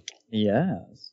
So again, very good arguments. Um, I really liked uh, Rico. You know, uh, ba- making note of all like the quotable lines from the movie, and uh, yeah, the introduction to Yoda, which was massive, seeing like a live action puppet played. That, that was crazy, the practical effects and all that cool stuff. Um, and yeah, it introduced Boba Fett. Whether you love him or hate him, it introduced a really interesting, silent uh, antagonist, essentially. Um, but uh, yeah, I, I kind of also agree with OC that toxicity from the fandom can ruin a film. But in this case, the film is still good. So I agree with you. Okay, and uh, Stevie, what do you think? Uh, this was this was really cool. This is hard because I, I again I am a huge Empire fan, but to put that aside, um, the argument, uh, the uh, new characters, uh, for uh Vader being a badass in that one, that's 100 percent picking that up. Um, the BFYTW pandering helped him a little bit, um, but he did kind of lose a point there for choosing Empire because of how much. But it was brought up by I wasn't gonna do it. I wasn't gonna say anything about losing a point to that, but it was brought up by OC. So I kind of got to take that point away from him. So, but he's doing. He's, it, it it it's a very difficult one for Rico. He had a lot of really good points in there. Um, CJ kind of threw it threw me off too, saying Attack of the Clones was better. So he's gonna lose a point right off one of his scores too. but um, You're gonna take a point off for something you said on somebody else's pitch. I have points going all over in different ways for this game. To be So fair- gonna know where the points are To coming be from. fair, I was just arguing because that's what we were supposed to do. I was just coming up with an argument. I mm, okay. That's what I want to entertain me. oh, for God's sake! All right. Uh, so uh, four down, one to go. Uh, it's time for Octopus Caveman. Uh, OC, you ready for your pitch? I think so. Excellent, uh, sir. Uh, what movie have you brought to the table? Look, there's a lot of uh, correct answers when somebody asks you the best sequel, right? So Terminator 2 is one. Uh, Godfather 2. I, I'm not a fan of the Are Godfather. are you starting your pitch early, or Am I going now? Yes. yeah? Okay, because Yeah, I can I'm- start your clock now if you want. I was just asking Go- for the yeah, no, I'm ready to go. Start the All right. Okay, OC, uh, it's time for your pitch. You've got two minutes starting now. All right. So there are many correct answers to this this question, right? You've got aliens, you've got T2, you've got the Dark Knight. But I really thought about what is the best answer, and the best answer is Evil Dead 2. That is Oh. clearly the best sequel to a film. It restates everything that happens in the first film better. Uh, it looks better. The pacing is better. Editing is better. Everything about Evil Dead 2 is better than Evil Dead 1 and it's the best the best uh, film in the franchise. So I think that's kind of the ultimate answer. Backup answer: Breakin' 2 Electric Boogaloo because people know that title without even seeing or knowing about the first one. But uh, my argument is for Evil Dead 2, clearly the best sequel. Period. Wow, and that's it. You want to see the rest of your text? Still got like a full minute and change. That's it. We're good. I am uh, good. concise. All right, very good. We'll stop there. Uh, okay, so uh, let's do this in order. Uh, the first attack is going to come from Rico. Rico, you've got one minute and go. Look, I actually don't disagree. I happen to like all the Evil Dead movies. I'm a strong supporter of the remake. I think it's one of the rare uh, horror remakes that's actually pretty fucking good. But Evil Dead 2, I don't agree with the title because it's not exactly a sequel. It's more of a requel, if we can really call it that. It is. It does remake the original and expand on it, just like Desperado did for El Mariachi. Is it a better film? I think people have different opinions. Stephanie likes Evil Dead 1 over Evil Dead 2. I like Evil Dead 2 over Evil Dead 1. So, it is it more entertaining? For sure. Is it more wacky? For sure. But are those really necessarily good things? Sometimes people just want a straight up horror movie in a cabin in the woods. Okay. Uh, Octopus Caveman, your response? Go. If you want a straight up horror movie like Cabin in the Woods, watch Cabin in the Woods. Evil Dead 2 is not that. Evil Dead 2 combines elements of humor and horror and action and all of those things so wonderfully. And that is so Sam Raimi. That is his style. You know, before Spider Man, he was making Ash look like a hero. Uh, so you know, you've even said it yourself. You like Evil Dead Two better than Evil Dead One. I think it's it's pretty clear. It's the best sequel. It's a hell of a lot better than the Road Warrior. oh, Damn, you just lost Maddie's fired. support. Shots. Maddie was ready to blow you down. It's like, nope, nope, never again. Oh boy. All right. Uh, okay, well, let's move on. And uh, guess what, OC? Uh, the person lined up to attack you next is Maddie. Maddie, you've got one minute and go. Evil Dead 2 was my second choice. I hmm. last night watched Evil Dead 2 and Mad and The Road Warrior last night to put them back to back to see which one I actually thought was a better argument. Swear to God this happened. Evil Dead 2, fantastic. You get a guy developing through three characters through this entire arc. He starts as this weakling, then he becomes insane, and then he becomes the hero at the end. And there's this moment, that groovy baby moment where he does it.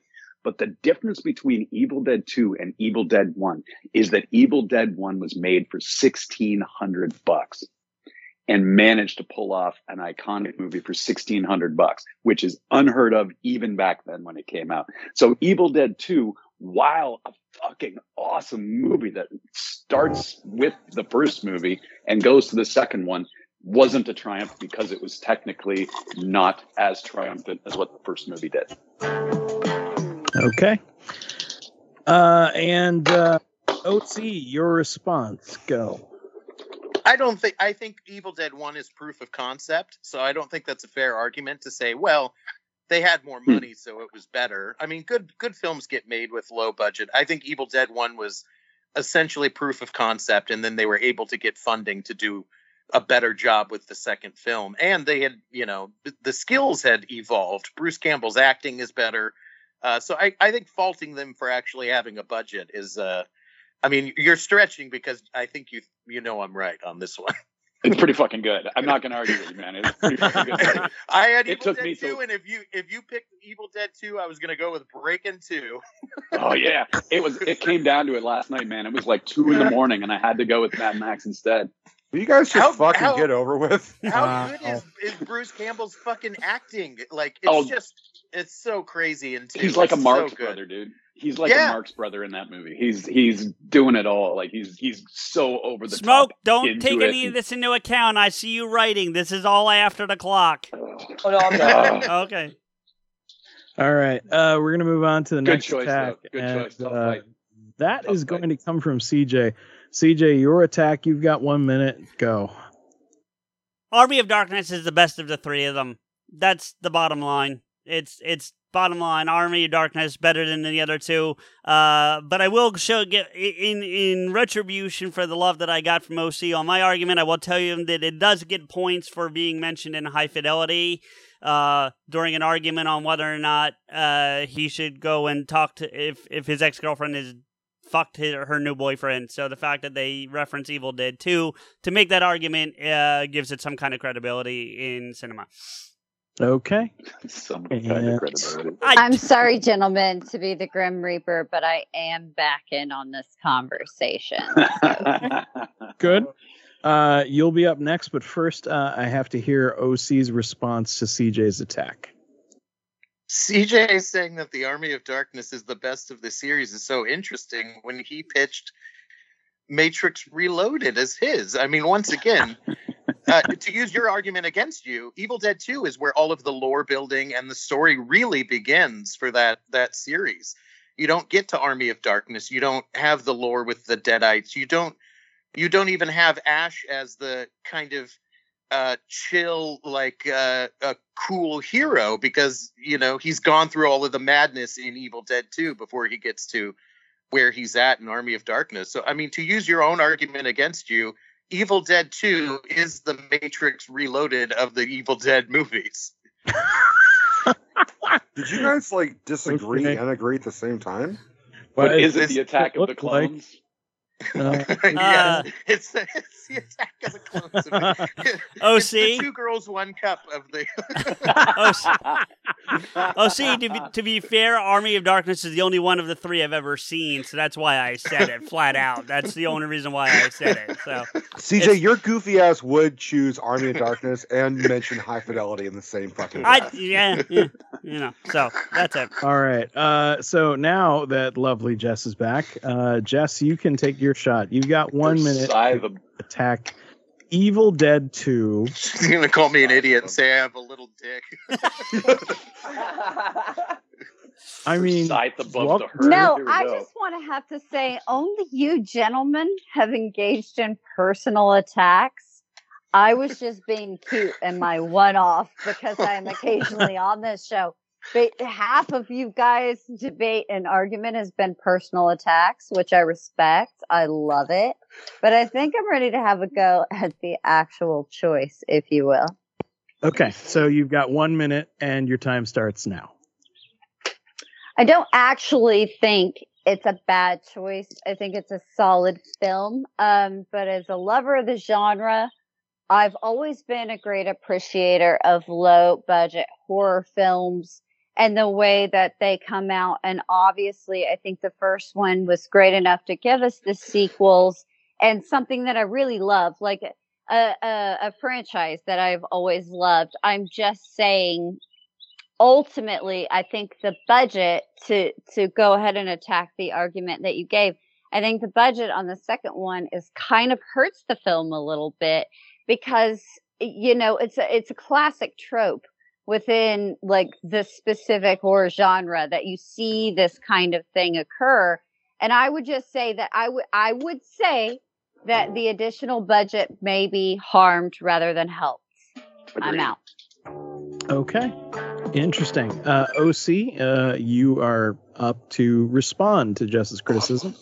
Go. Once again, we're we're we're getting into the budget stuff again. And has anybody ever been to a movie and been like, "Man, they had too much money"? Like it's a real shame they were able to Yes. afford good actors Yeah, The Matrix and good too. effects. I I think that's a terrible argument because I you know I like Sam Raimi. I don't know what you guys have against that guy making a buck or two off of his films. Uh, you know, it's quality you can see. It's not bloat. It they didn't have so much money that it was outrageous. It was still a, a well-made film made on a bare bones budget. It's not like Evil Dead 2 was made for a billion dollars. Okay. You ain't I've wrong. never regretted being nice more in my goddamn life. Is that why you're muted majority of the time so we don't hear what you're really thinking? Well, yes, because Uh-huh. I wanted to try to be professional, seeing as you had guests other than myself. Have On you, this fucking show? Yeah, I was gonna say, right? Uh, 200, we take the gloves. I'm gonna make a terrible history joke Oh, and no. say I'm trying to keep the uh, Canute out of the normal Jessica behavior, and I'm trying to make actual arguments instead of personal attacks. But you know what? I wish I'd have taken the gloves off for that one. Well, uh, as it happens, uh, that's it for OC's pitch and the attacks and rebuttals. So we're going to talk to our judges real quick about how they think uh, OC did, starting, I guess, with Augie. Yes, hello. Well, um, this this time I'm going to attempt, truly attempt, to remove all emotion from this because I have no. Oh, yes, because you spent this whole podcast crying, and it's honestly Look, man, these, these ma- people are saying very hurtful things to each other, and it's very upsetting. I'm just saying, like, come on. uh, we wouldn't do Uh, it if it wasn't from take- a place of love. Go ahead and take the emotion It's out. about the veracity of the film, gentlemen. I ask us, please, to Uh, yield to like being sensible. Augie, what do you have to say? Sensibility. Ha. God, I Uh, love her. Uh, I have to say, OC actually made a very good uh, argument. Um, the argument that budget could ruin a film. I mean, I could see it, but at the same time, budget. Uh, there's nothing wrong with having a decent budget. Um, and yeah, it is. It is a classic. It it doesn't really set up Army of Darkness, but it does definitely does that whole spiral into madness thing, and all that good stuff. So, OC uh, makes a good argument. Uh, any counter argument seems to be, yeah, mostly targeting the budget or that the first film was a game changer because of its low budget. Okay, fair And enough. And the first act was a retread of the first movie. All right, so uh, Stevie, what do you think about how OC did? OC did okay at the beginning. He had me off a little bit because right away he, he came out the gates with it restates everything, and I'm like, I don't need that shit. If I saw if I'm watching the sequel, I've seen the, the original one. I, I you don't have to restate all of it, but you got me back with the Electric Boogaloo. So right now, right now you're on even ground, sir, and you're doing okay. That Um, is, that's the first time that sentence has ever been said. You got me back with Electric Boogaloo. Um, I, I, lo- I love that you threw the Sam's Sam Raimi, Raimi's in there. Uh, I love I love his work. I love I love fucking all the fucking zombie shit. So I'm big into that stuff. So, um, I love throwing that in there. Uh, the fact that a lot of people either agreed with you or gave said that this is my second choice or something like that. Hmm. That actually gave you points for some of their rebuttals. I'm telling you right off the bat, when people agree, that's not good for them. It's good for you. so it's saying, "Oh, okay, you won this debate to me." So that's how a lot of these points are going to. So y'all know. All right, you can Um, judge it how you want. And then yeah, the the budget thing. I I, I kind of I'm on the fence with that. So right now I still have to figure this part out. This is where I'm kind of stuck. So overall, OC, you did okay. You did pretty good. Um, but I have to do all the math still. See where we're at. Uh, yeah, because it is that time. Uh, all right, gentlemen. Uh, it we've done all five pitches and we've done all the attacks and all the rebuttals. So it is now time to determine who has won. Uh, so, so Stevie's apparently done some sort of point system. I I will Uh, just say that if it's I will I will just say if it's not Rico or I, you guys will never be on the show again. So I'm just warning you now. Uh, Oh, we I- did this against our will anyway. So no, that's I mean- true. That's true. I forgot about that. Yeah.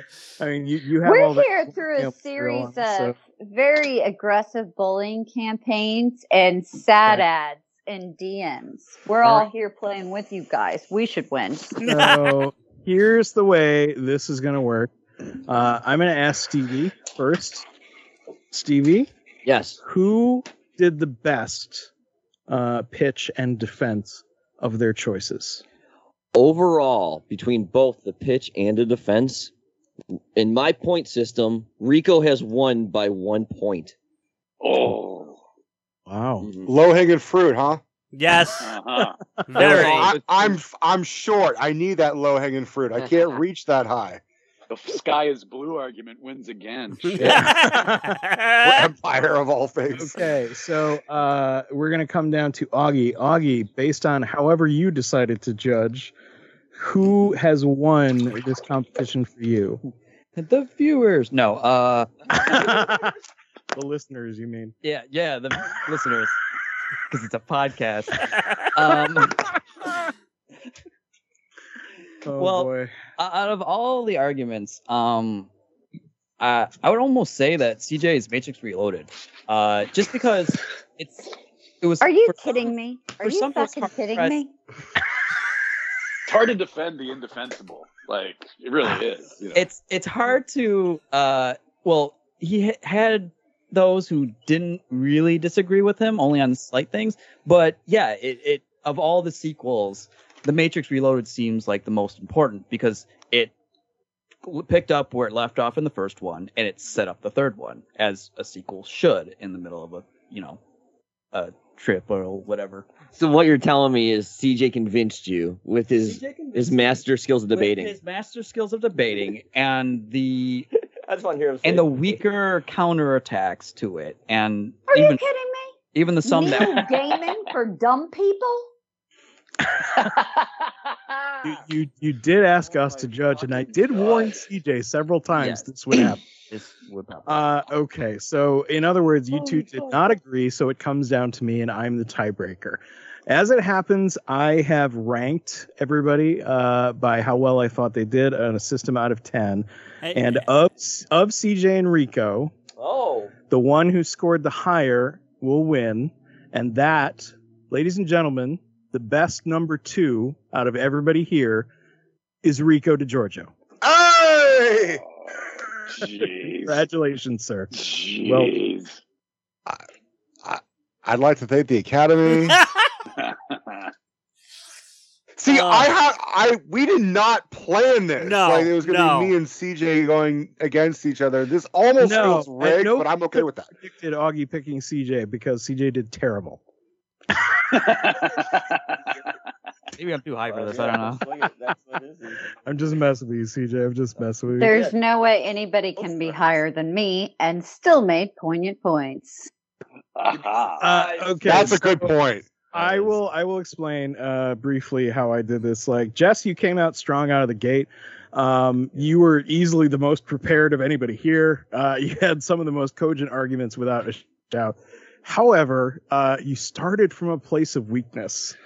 Like uh, it, it, Addams family values was not even a blip on my radar, and I I was Sir? gobsmacked when you picked that film to start with. I Having am like that, Richard you did- Nixon sweating on TV. I started from a place of weakness. Can I How wait? is Can that I gonna wait? help Wait! her Wait! Wait! Wait! argument? Wait! Up Wait! in the Wait! Oval.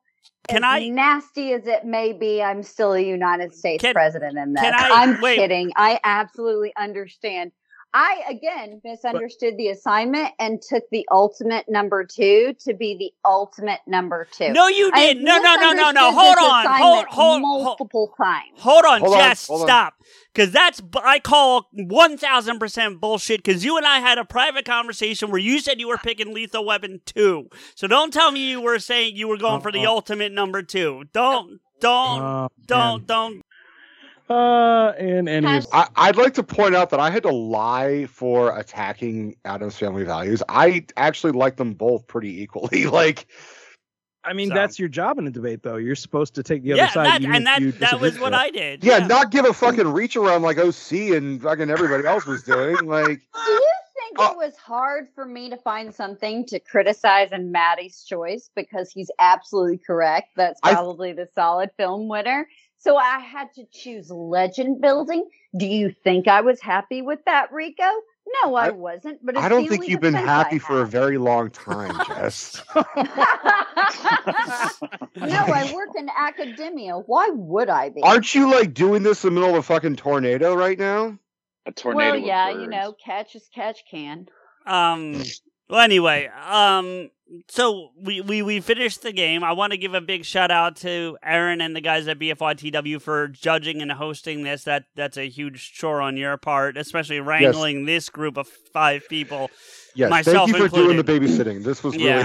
hard. Um. Yeah. But Oh, it was it was a lot of fun. I really enjoyed it. Uh, the last thing that I'm going to say is that it would have been an instant win if anybody done my favorite second movie, Ernest Goes to Jail. There you go. Yeah, the light. Yeah.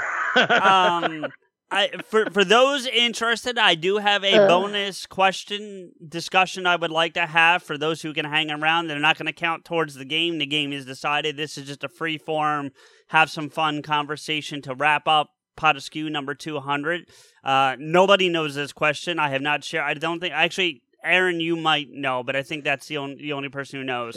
Um oh, one more thing. We have another guest who might ready to jump on. He doesn't want to play the game, but he. he Well, yeah, can this is no game. Yeah, yeah, yeah. This is not about the game anymore. This is just more of a free form Wrap up the discussion. game then. The game is wrapped up. Yeah, if you, if you have Okay. a, yeah, Yeah, because it's it's getting close to seven. I gotta go. I know you do. Yeah, that's why I want to say the game is wrapped. But for those of you, it's so Smoke and, and Augie, if you want to hang around and participate in the conversation, love to, but we got to fix the electric upstairs still. Gotcha. We have no power upstairs at all. Yeah, we still Gotcha. have no power. All yeah, right. we're, we're outside.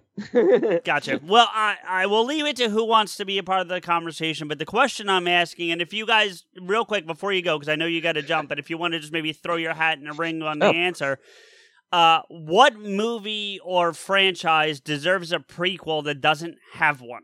What movie or franchise would you actually like to see a prequel for? And I'll let the guys at BFYTW go first since they have to jump. Uh, Little Shop of Horrors. I want to know where the alien seed came from. I thought that was a movie called Life. Um, I guess I'll just say, uh, I don't know. I don't, I don't think it's that good. Um, I'll, I'll just, I'll just say what I'm thinking. I, I, w- I would enjoy seeing a prequel to The Professional There you go. yeah. That's because good. I, I, I'm I sure want to, I want to see Leon learning to be the hitman that he eventually becomes. That would be cool. Yeah, that's good. Augie? I'd like to see a like it is as weird as this is gonna sound. I'd like to see a prequel prequel to Hobbit, like before Hobbit, before Lord of the Rings. Interesting. Prequel? Yeah, like a prequel prequel. You mean like don't- covering the war, the original war that started the whole thing? Yeah, Okay. I'm talking that. All Yeah, it has a book title, fellas. Um, yeah. I I want to thank again BFYTW for for coming to hang out with us today. You guys have been some of our closest supporters for all 200 of these episodes, and, and we love you guys to death. Uh, I think I speak for Rico equally on that. You guys mean the world to us as friends, and we we look forward to many more collaborations, both on your show and ours. So Absolutely. Of. Eh, thank you guys very much for having us on this episode, the special 200th episode of Pod Askew. I mean, I was there almost from the very beginning. Yeah. Um, and yeah, to see you guys grow so exponentially has been such a joy to me and seeing that consistency. I fucking love it, guys. and and I'll, uh, before you guys go, I'll share with you the title of this episode is going to be because 200 Pod Askew. That's why. That's what we're calling this thing. So it's a combo of our two shows. It's going to be a lot of fun. Uh, thank you again, gentlemen, for for helping organize and and host and judge. Definitely. Thank you guys so much. Later, guys. Later. Bye bye. So- uh, CJ, uh, our our surprise guest is ready. Okay. Uh, I is he is he all set on the? Yeah, he says pro- he's on Skype. He's ready. Okay. All right. Uh, Um, I'll add him while you're. Who else wants to tell me about a prequel I- you want I'll, to see? I'll tell you mine, and mine's pretty like it's the most freshest prequel idea that I wanted. I would like a prequel to The Batman because I felt like The Batman was a second film and we missed a prequel. Like it was very entertaining, but I felt like there was a lot of shit that I would have liked to have seen. Not necessarily seeing like the Waynes get fucking shot again, but I don't know, maybe a year one fucking Batman. Hey, C man, what's going on, buddy? Did somebody just say Batman? Yeah, so we were we're we're we finished our game, but I'm posing a bonus question that's not part of the game. It's just more of a free form discussion. And the question was, what movie do you want to see a what movie or franchise do you want to see a prequel for that doesn't currently have one? And Rico hmm. was saying he wants to see a prequel to the Robert Pattinson The Batman. Oh, you want like the year one movie? Yeah. Because I felt like it was like what I saw was the origin story, but I was like, yeah, but where's the actual origin story? It'd be kind of like watching Empire Strikes Back instead of watching like oh, and not get off Star Wars. Empire already! You've I- been sucking I that mean, teat all day they- today. They they did kind of cheat because they put out a companion novel that fills in uh when he's I think it's eight no seven, 17, and twenty seven. I think are, are the three jumps. I didn't know Um, I so had they'll to read fill a in a book. lot of that. Oh, from the guy who loves to read. I like Just to read. I just additional context. all right. Uh, Um, like he built the Batmobile with his hands he was 17 years old. Because Batman was a street racer. there you go. See, that would have been Um, really interesting. Maddie, dude, what, the book is fantastic. I highly recommend it. It's like 150 page, maybe 200 pages, maybe. It's like super quick. It's Maddie, like what do a you three think? hour listen on Audible. Maddie. So congratulations. Oh, thank you, my 200 man. episodes. Yep, 200 right now. You're you're talking on That's- number 200. Oh, that's a lot of that's a lot of episodes. Yeah, yeah. Telling me, you I, I telling came me. in wrong. Uh, I wasn't really ready, but what's up, motherfuckers? No, you're you're good, homie. Matt, what do you think of the question? I think it's a great question, and I have an answer because I actually pitched it. Um, Of course he did. I think, it- yeah, I pitched I pitched this one to uh, to uh, uh, the actually the original co-writer of this movie, um, of a prequel to Hudson Hawk. I would love to see how Eddie dealt with um, the, whatever the backstory with between him and George Kaplan is. Who's the that's the James Coburn character? There's some crazy backstory between those two guys, which we have no idea what the fuck it is. But I would love to see whatever that weirdness, how Hudson Hawk got caught up with the government and ended up uh, in prison over it. I would love to see that. I think that'd be cool as fuck because that movie is the most underrated movie ever made. I, I actually have a question, a follow up question for you, Maddie. It's not about Hudson Hawk, so this is not like earlier where it's like rebuttals. Like this is a, a Right. wholly separate question for you, but it's on the same Yeah. topic. Because where I, I, I wish I could take credit for this question because I didn't take credit for this prequel question. I heard it on another thing and I found it really intriguing and wanted to pose it to my friends that I do this with. And there were some examples given in the in the discussion I was listening to. And there's one that made me think of you immediately. And someone said they wanted the Vincent Vega movie from where he's in France, where he goes to get that Royale with cheese. And they weren't Sure, making a yeah. joke. They weren't making a joke. They want that. They want that whole sequence of what it was like for him to be overseas in those. What is it? I think it's eight years he was over there. Did they say? You know, as so- a full-on junkie, and he was a junkie over there too. On well, top of it, he all. was a junkie So in that- America. So uh, that, Yeah. I mean, he was. Yeah, he wasn't any better in America. Well, I actually, I actually have what I think would actually be that movie, and it's Killing Zoe. If you've ever seen Killing Zoe, that takes it's an American in France doing exactly that. Um, watch that movie, and I think that that movie would essentially be a Vincent Vega movie. Ah, I want to add on to that because uh, Vincent Vega and Mr. Blonde are brothers from Reservoir Dogs, and I would. There's always been rumors that Tarantino want to make a, a like a double V Vega, which is what he Yeah, was Vega like Brothers. Yeah. Vega brothers. I would love to see that. I mean, it's not going to happen because Michael Madsen and Travolta are both fucking older than Sid at this point. but but if you get some enough convincing actors to play young Madsen and um and Travolta, I would watch the shit out of that movie. And you have you him in Amsterdam. Seen, have you guys seen Killing Zoe? I have not. No. No. Yes, see it. It's it's it's like a heroin fueled, uh, dark ass heist movie uh, that takes place in in France, and it's just it's just one of those movies that came out around the same time. It was sort of like the response, one of the response movies to uh, to Pulp Fiction, and I think that it. You know, I, I wouldn't be surprised to find out someone went, "Hey, you know what the cool idea here is? Is find out what that guy was doing in Europe and made it." you know, because it's about an American who falls in with a bunch of uh, European uh, bank robbers, essentially. But I haven't, I haven't seen it in quite some time. I actually want to watch it again. What but it's about pretty you? dark, man. Pretty dark and heavy. What about you, Jess? Do you have a thought? Well, one, I want to preface this by saying I apologize to your listeners. Hmm. I was led to believe this was going to be a fun exercise and Oh, would not have engaged if I had not been in a two hour panel AMA on history earlier today. That being said, I apologize for being a little bit grumps. Um, if I had known we were going to discuss cinema, I would have prepared for cinema yesterday. Um, so the only offering I have is based on the fact that I told this was, you know, I was told this was fun. I'm just going to say a prequel to Cocoon, and I'm out. Okay. What about you you, know OC? it was You funny. You can giggle; it won't kill you. I, I I don't know the movie well enough to giggle. So, um, Christ alive! Have you seen a fucking movie on Earth other than Matrix? He's Matrix? about to die. He saw Attack of the Clones. Can you guys hear me? Good. Yep, Yes. we got you, OC. All right, I, I, I gotta take off. Okay, man. Well, thanks for hanging out with us. We really appreciate it.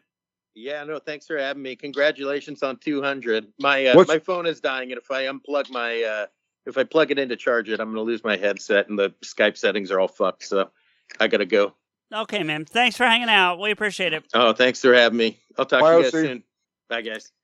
Later, homie. Uh, well, yeah, I just a question I wanted to throw out there, see if anyone had any thoughts on on the prequels, and I, I found it to be a really compelling con- discussion. And if anyone else has any other thoughts they wanted to throw out there, we can do it, or or we can start to wrap the thing up. But I just wanted to see what what other people were thinking. I thought it was going to be a fun uh fun discussion. Apparently, it's not entertaining enough. What's the man? Can I cheat? Because Yeah. I, I have like a ton of DVDs around me, and there's one The- staring me in the Oh, face see- right now. See, man, this is I- not this is not like for po- this is just to have fun and No, have no, no, no. Yeah. I mean, cheat. Let him finish. I want to know. Yeah, the it'll make sense. MVP. Now I'm gonna cheat. Th- There, there, there's a prequel that already exists for this franchise. However, I, I pretend it doesn't exist, and I would really love to see a Logan-styled prequel for Wolverine. What? Well, which? Okay, so are you talking about like the the? I, I'm just trying to understand, see, man. I'm not even giving a hard time. Like I'm trying to understand because there's there's Wolverine Origins, the Wolverine, and then Logan. yeah, if that's the movie I wish didn't exist. which one? Wolverine 'Cause I s- Origins. Origins. Origin. Okay. Yeah. Oh, All that right. fucking Yeah, he sucked. he wants X Men Origins, And then but replace better. that with like a I'm- Logan style. I'm sorry. like do am a I rated R misspeaking? Logan Origins. Um, just in that I think it's really cool that y- you know in in cinematography writing style I think that would be really cool. That would be something I would definitely actually watch. From again cinematography to the actual scripting to the sort of rawness about it, that would be a great film actually. Look, arguably the best part of X Men Origins was the opening credits, where shows him and Sabretooth going through all the wars over history. I'm like, where the fuck? wh- Why couldn't we have gotten? I mean, look, That's the movie. Yeah. X Men Origins is what it is. I I can still find things about it that I can defend, but I I can't defend like the CGI claws or fucking whatever the hell they did to Deadpool. But that opening credits is like, oh, like it, it was such a fucking like you thought you were getting something really fucking cool. Like when you were watching, like, oh shit, it's gonna be the brothers through all the wars, and it's like, no. I think that was a reshoot too. I think they came here and did that that whole opening. It wasn't there before. And I think they actually shot that. I know they did a, a bunch of reshoots here, and I think that a big part of the reshoots was that opening. Rico, you brought up one that I was kind of interested in. oh, um, I'm seeing. sorry. Can I just add? I I really think that would actually be a great prequel, just because um, it's sort of a franchise I checked out of. Right, uh, it, it was something that was on in the background that my kid watched, and that was the end of it to me. But when I watched Logan, that really got me reinterested and and really made me remember my love of of the X Men and why I wanted to to invest in that movie franchise. So that's definitely that's a great one. That's a sequel I would watch if it were shot in that fashion style and written in the same style. I Give I it to Mangold, man. Give it to Mangold. Let him do it. You brought up Yes, an interesting. You brought up an interesting point, Rico, in your your discussion about it, about a different one that I want to see. But I think it kind of ties together in some capacity. Is I honestly, and, and you're going to sound like I'm making a joke, but I'm not. I'd really be curious to see a Deadpool prequel. I want to see Wade Wilson when he's in Jacksonville and that time before, like when they, they talk about his whole time as a as a Black Ops guy. I want to see that whole era of Wade Wilson. Like that really intrigued me the way they talked about it. I know it was really kind of throwaway line in the movie, but it still intrigued me enough.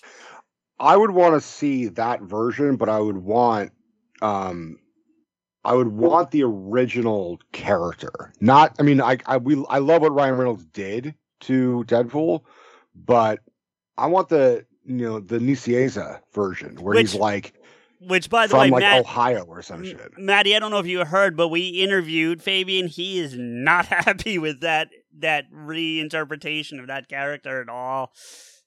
Oh, I bet. I didn't hear that one, but but, yeah, I, I, you know, you know, Deadpool's Deadpool. I'm kind of over it. Um, Just, I love. You know what I did love though is, is I don't know if you guys read it, but Hit Monkey was fucking great, and that's like really some fun Deadpool stuff is in Hit Monkey.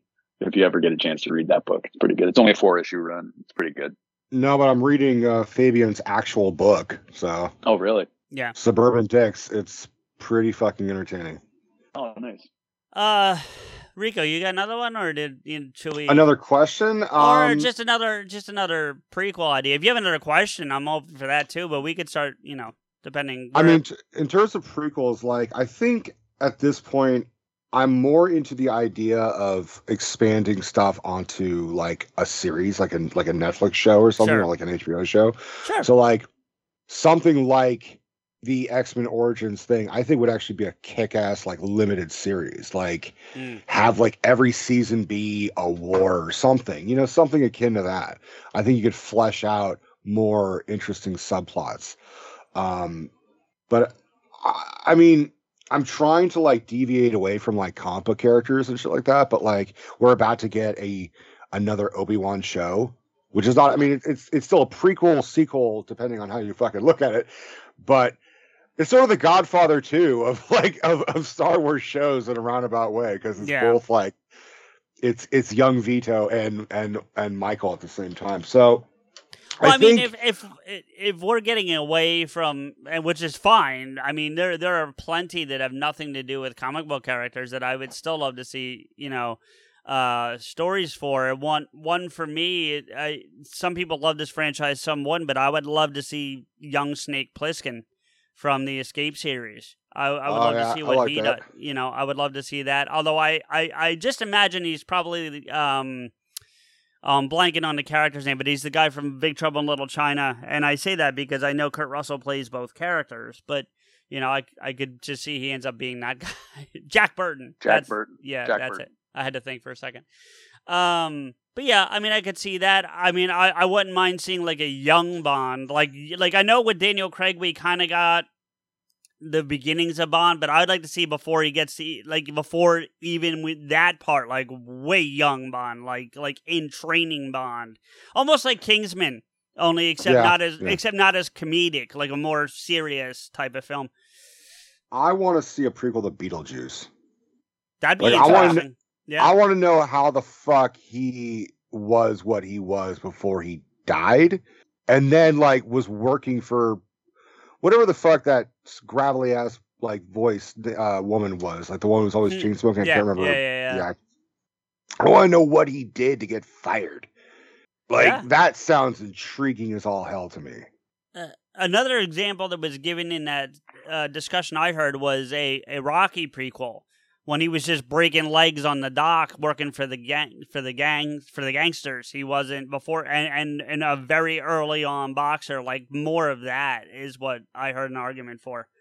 I don't know if I would want to. I mean, I'll, I would see that just out of curiosity, but that just sounds kind of like because he only finally gets some good happiness in the first Rocky. Well, I mean, yeah. even if I mean, even if you take out the fight with him and Apollo, it's like he won Adrian, whereas in his prequel, like there's no Adrian. It would just be like, "Hey, yo, who's that? She looks pretty cute, you know, with her glasses and shit." It's Yeah, like, but he dude, even even in the first Rocky, he kind of knows who Adrian is. Like he's already been established as to going into that pet shop, so this would set all that up. You know, it'd be kind of interesting. so essentially, it would be Rocky without the fight, without the fight. no, he would still he would still be he would be a club boxer like he is in that one fight with Spider Rico. It would just be more fights like that as opposed to going on and fighting Apollo Creed for championships. if the if the prequel ended with the be, with the beginning. yeah, of the you would need to. I think you would need to. Yeah. I think you would need to. Yeah. Um. It'd Anyone be else? like have, Mean Streets meets Rocky. Is kind Uh, of yeah. how it would be. anyone else have a thought on that, or should I just move to my next point? No, I- I was I just going to another movie bolster. I'm sorry, you go ahead. No, you go. You go.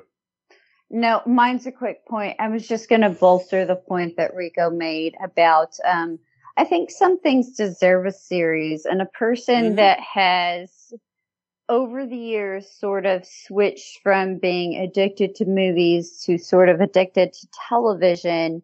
Um, you know, in that classic Bart Simpson esque way, and that it raised me. I think it's it's been an interesting transition that when I see series and I see things like that, it's because I'm not sitting down and watching an episode here and there, right? I'm binging it. So it's like the ultimate movie to me. And that's why that means a lot. Like, especially when a series is done and a series is done well, that tends to be something that I enjoy because I think of it as one long movie. That was going to be my only point, and I thought it was a great point, Rico. No, it's a valid point. Yeah, absolutely, it's a great Thanks. point. Uh, C-Man, you said you had a movie suggestion. Oh yeah, but I would also agree with that. Like even as much as I love the Batman, if you told me you could tell me that story over the course of like six or seven hours at that level, oh shit, you know what I mean? I Like, agree. Yeah, TV is the ultimate way to consume stories because it's the best way to flesh out things. agreed. Um, as far as Oh, another I movie cannot suggestion- agree more. I'm sorry. That was such a brilliant No, it's fine. Thank you. And just using that movie as an example is a good example. Did you So finally thank watch you. it? That I love that. Did you finally watch it, Thank you. Jess? I did. I would have liked it better as a series. Was my exact follow up. Okay. See, man, what was the movie you were going to suggest? Um, yeah, so looking at my DVD collection, what if you did like a Brian Mills Taken prequel? They Like, kind of did that as a show, though. Did they? Yeah, that was they- it. there was a there was a kind of like t- like TV. Yeah, there was a TV show taken, and the guy they cast was perfectly cast because he looks like a young ass Liam Neeson, minus the giant Wonderschlong. Um, uh, I think it's the guy who played Abraham Lincoln, Vampire Hunter. I can Uh, tell you in a minute. Hold on.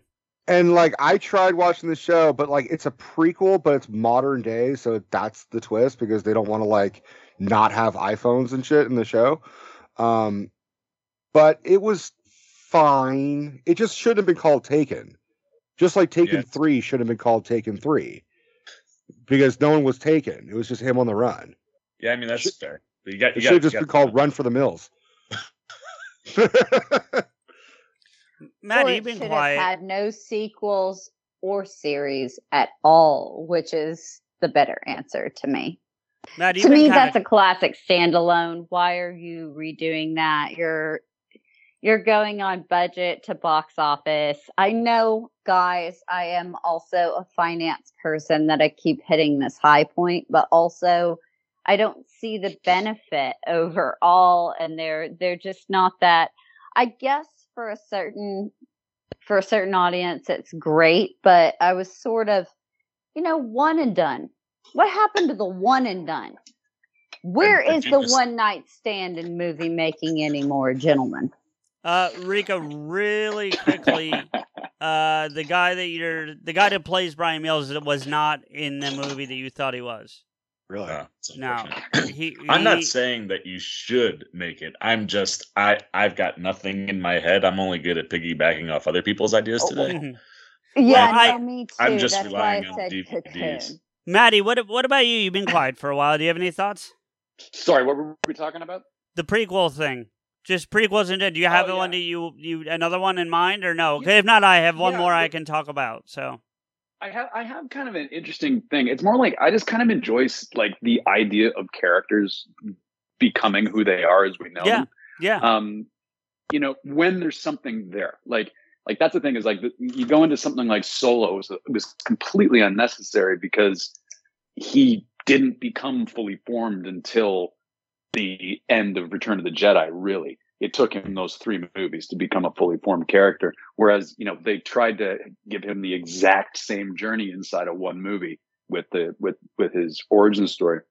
But if you take a character like, and I don't mean this um, because I would hate this, but a really interesting character I've always liked is Quint from Jaws, and I think it would be really interesting to see the events that made him the Ahab that he is. Do you know what I mean? SS in Even- Indianapolis? You know, yeah, the Indianapolis story and the Mm, repercussions um, of that. You yeah, know what I mean? Like that kind of thing.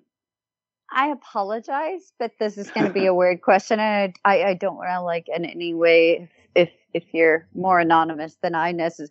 Are you a lit professor or did you study lit? What do you? I, I'm sorry, I don't want to ask what do you do, but it I'm a high school dropout. with an excellent appreciation of the denouement in filmmaking Exactly. and storytelling. Um, actually, that would be really cool because the actual horror of that particular story that Yeah. he's telling is horrific. And Oh, so yeah. you're not actually telling a Jaws story, you're telling a Quint story. So what a Yeah. brilliant idea, sir. And I also think that another and a very interesting character who is the exact same that you might be able to get away with it a little bit easier instead of going to a Quint is go back and tell Ahab. Um, and tell and show what became a like it's the exact same story really, but you might get a little Ah. leeway with it to go back and so what made Ahab Ahab. I Like, think you can from get losing the the leg, you know. I think you could get the leeway. I think it's um it's a lot in writing and that that you have somebody that understands Hemingway's style and the brief Right. uh, briefness and brevity and as long as you have that in a screenwriter or somebody that's that's writing or a partner in it that has an understanding, yeah, I think that would Yeah. actually be a brilliant freaking movie, sir. Um, well, there you. Thank you very kindly for that. I think that I think that you know there's so many like characters that I really like love as they as they are, um, who could develop you could develop rich backstories for it. Like one of the characters I just absolutely love is uh, Eric Bogosian's character from Talk Radio, and that's just a very interesting story. And I would love to to go into where did the cynicism come from? How did he become the angry person he was? You know, the, and those are the kind of uh, things that I really like. You know, is that kind of a, that kind of thing. Usually, those things are done in like the first act of a movie or like in the first ten minutes, but around the inciting incidents or whatever. But I, there, there's a lot of people who could deserve a really interesting backstory, and and it's usually someone who comes in obsessed. And, and and that's sort of a, a great way to sort of start it. And there's even also like, there's all with the oh i'm sorry just to No, no, interrupt i was going to do an example because um i had done a story on someone who may have summer or summited everest first and of course dies on the way down it's very dark and it's within the body count sphere, er, sphere.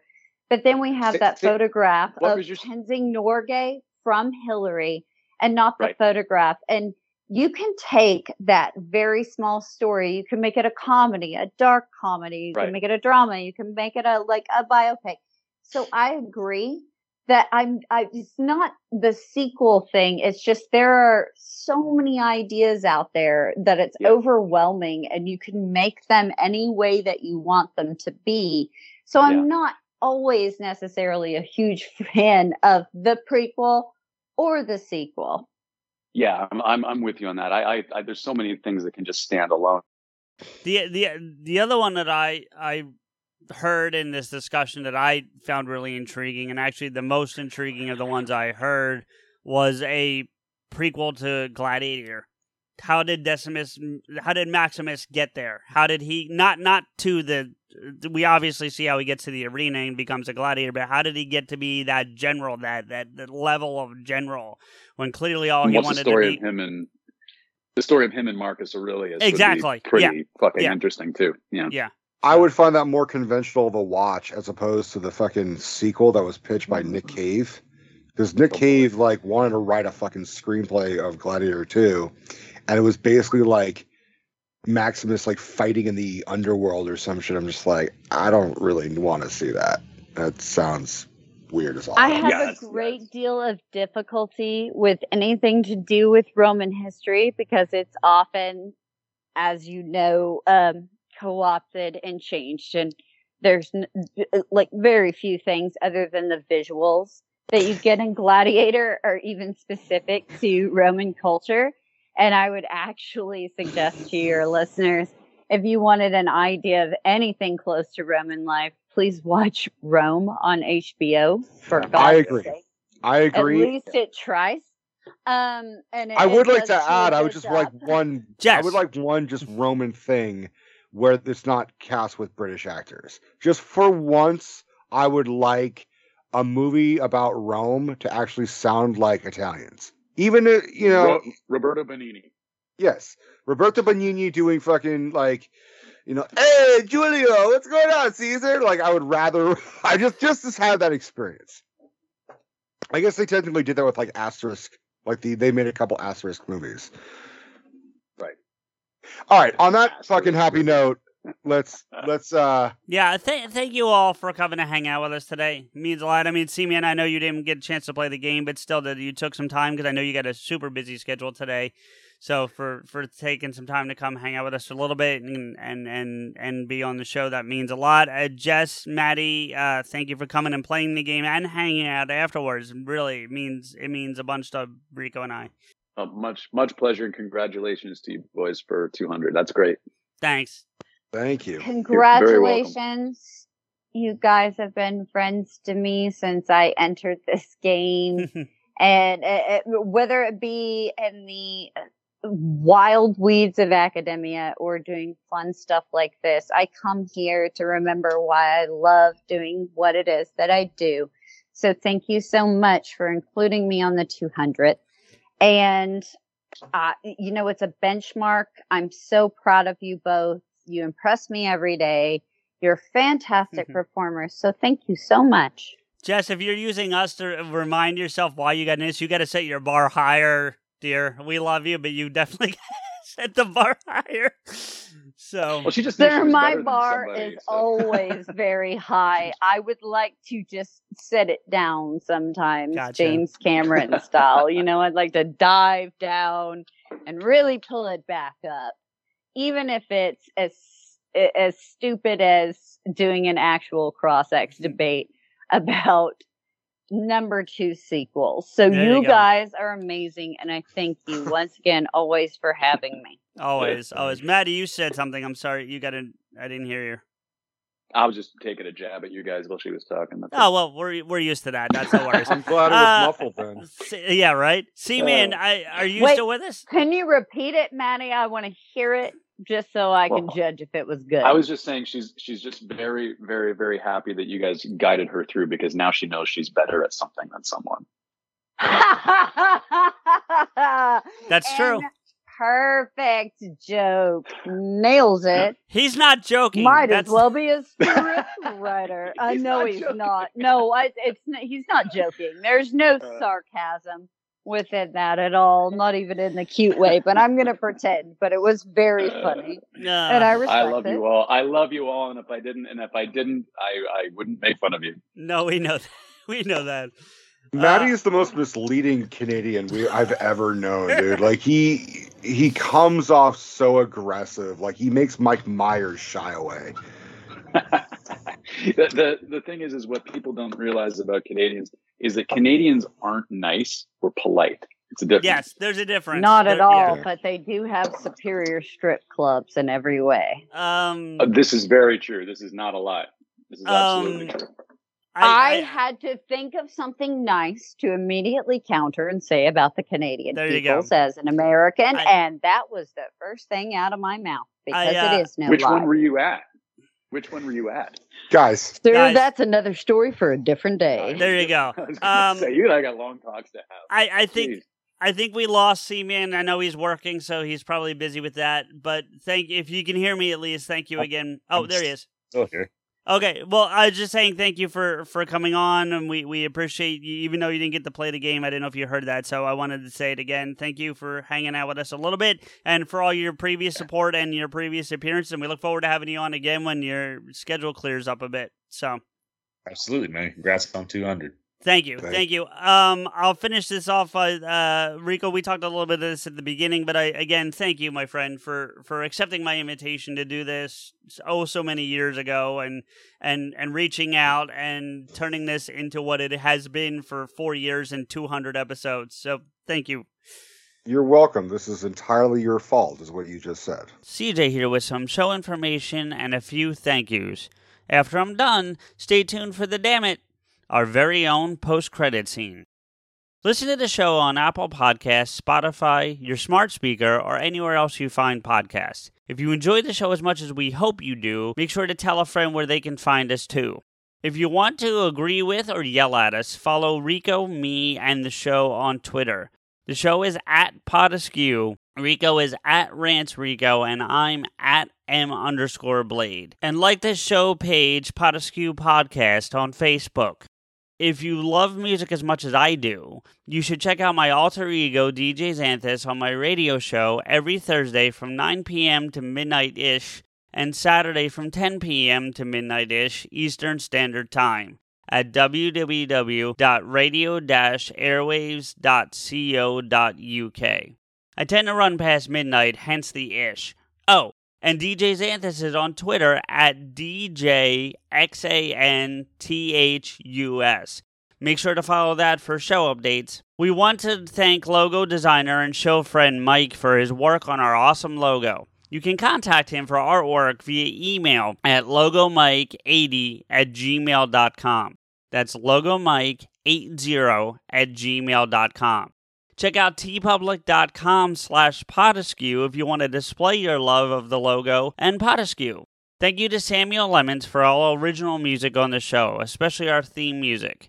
You can find Sam on Twitter at Samuel Lemons, all one word, and his music on SoundCloud at soundcloud.com slash Samuel Lemons. Finally, our biggest thank you is to you. Rico and I really appreciate your time and look forward to bringing you our next episode. Don't forget to damn it. Oh, I know those guys. Those those chuckleheads from that skew pod thing.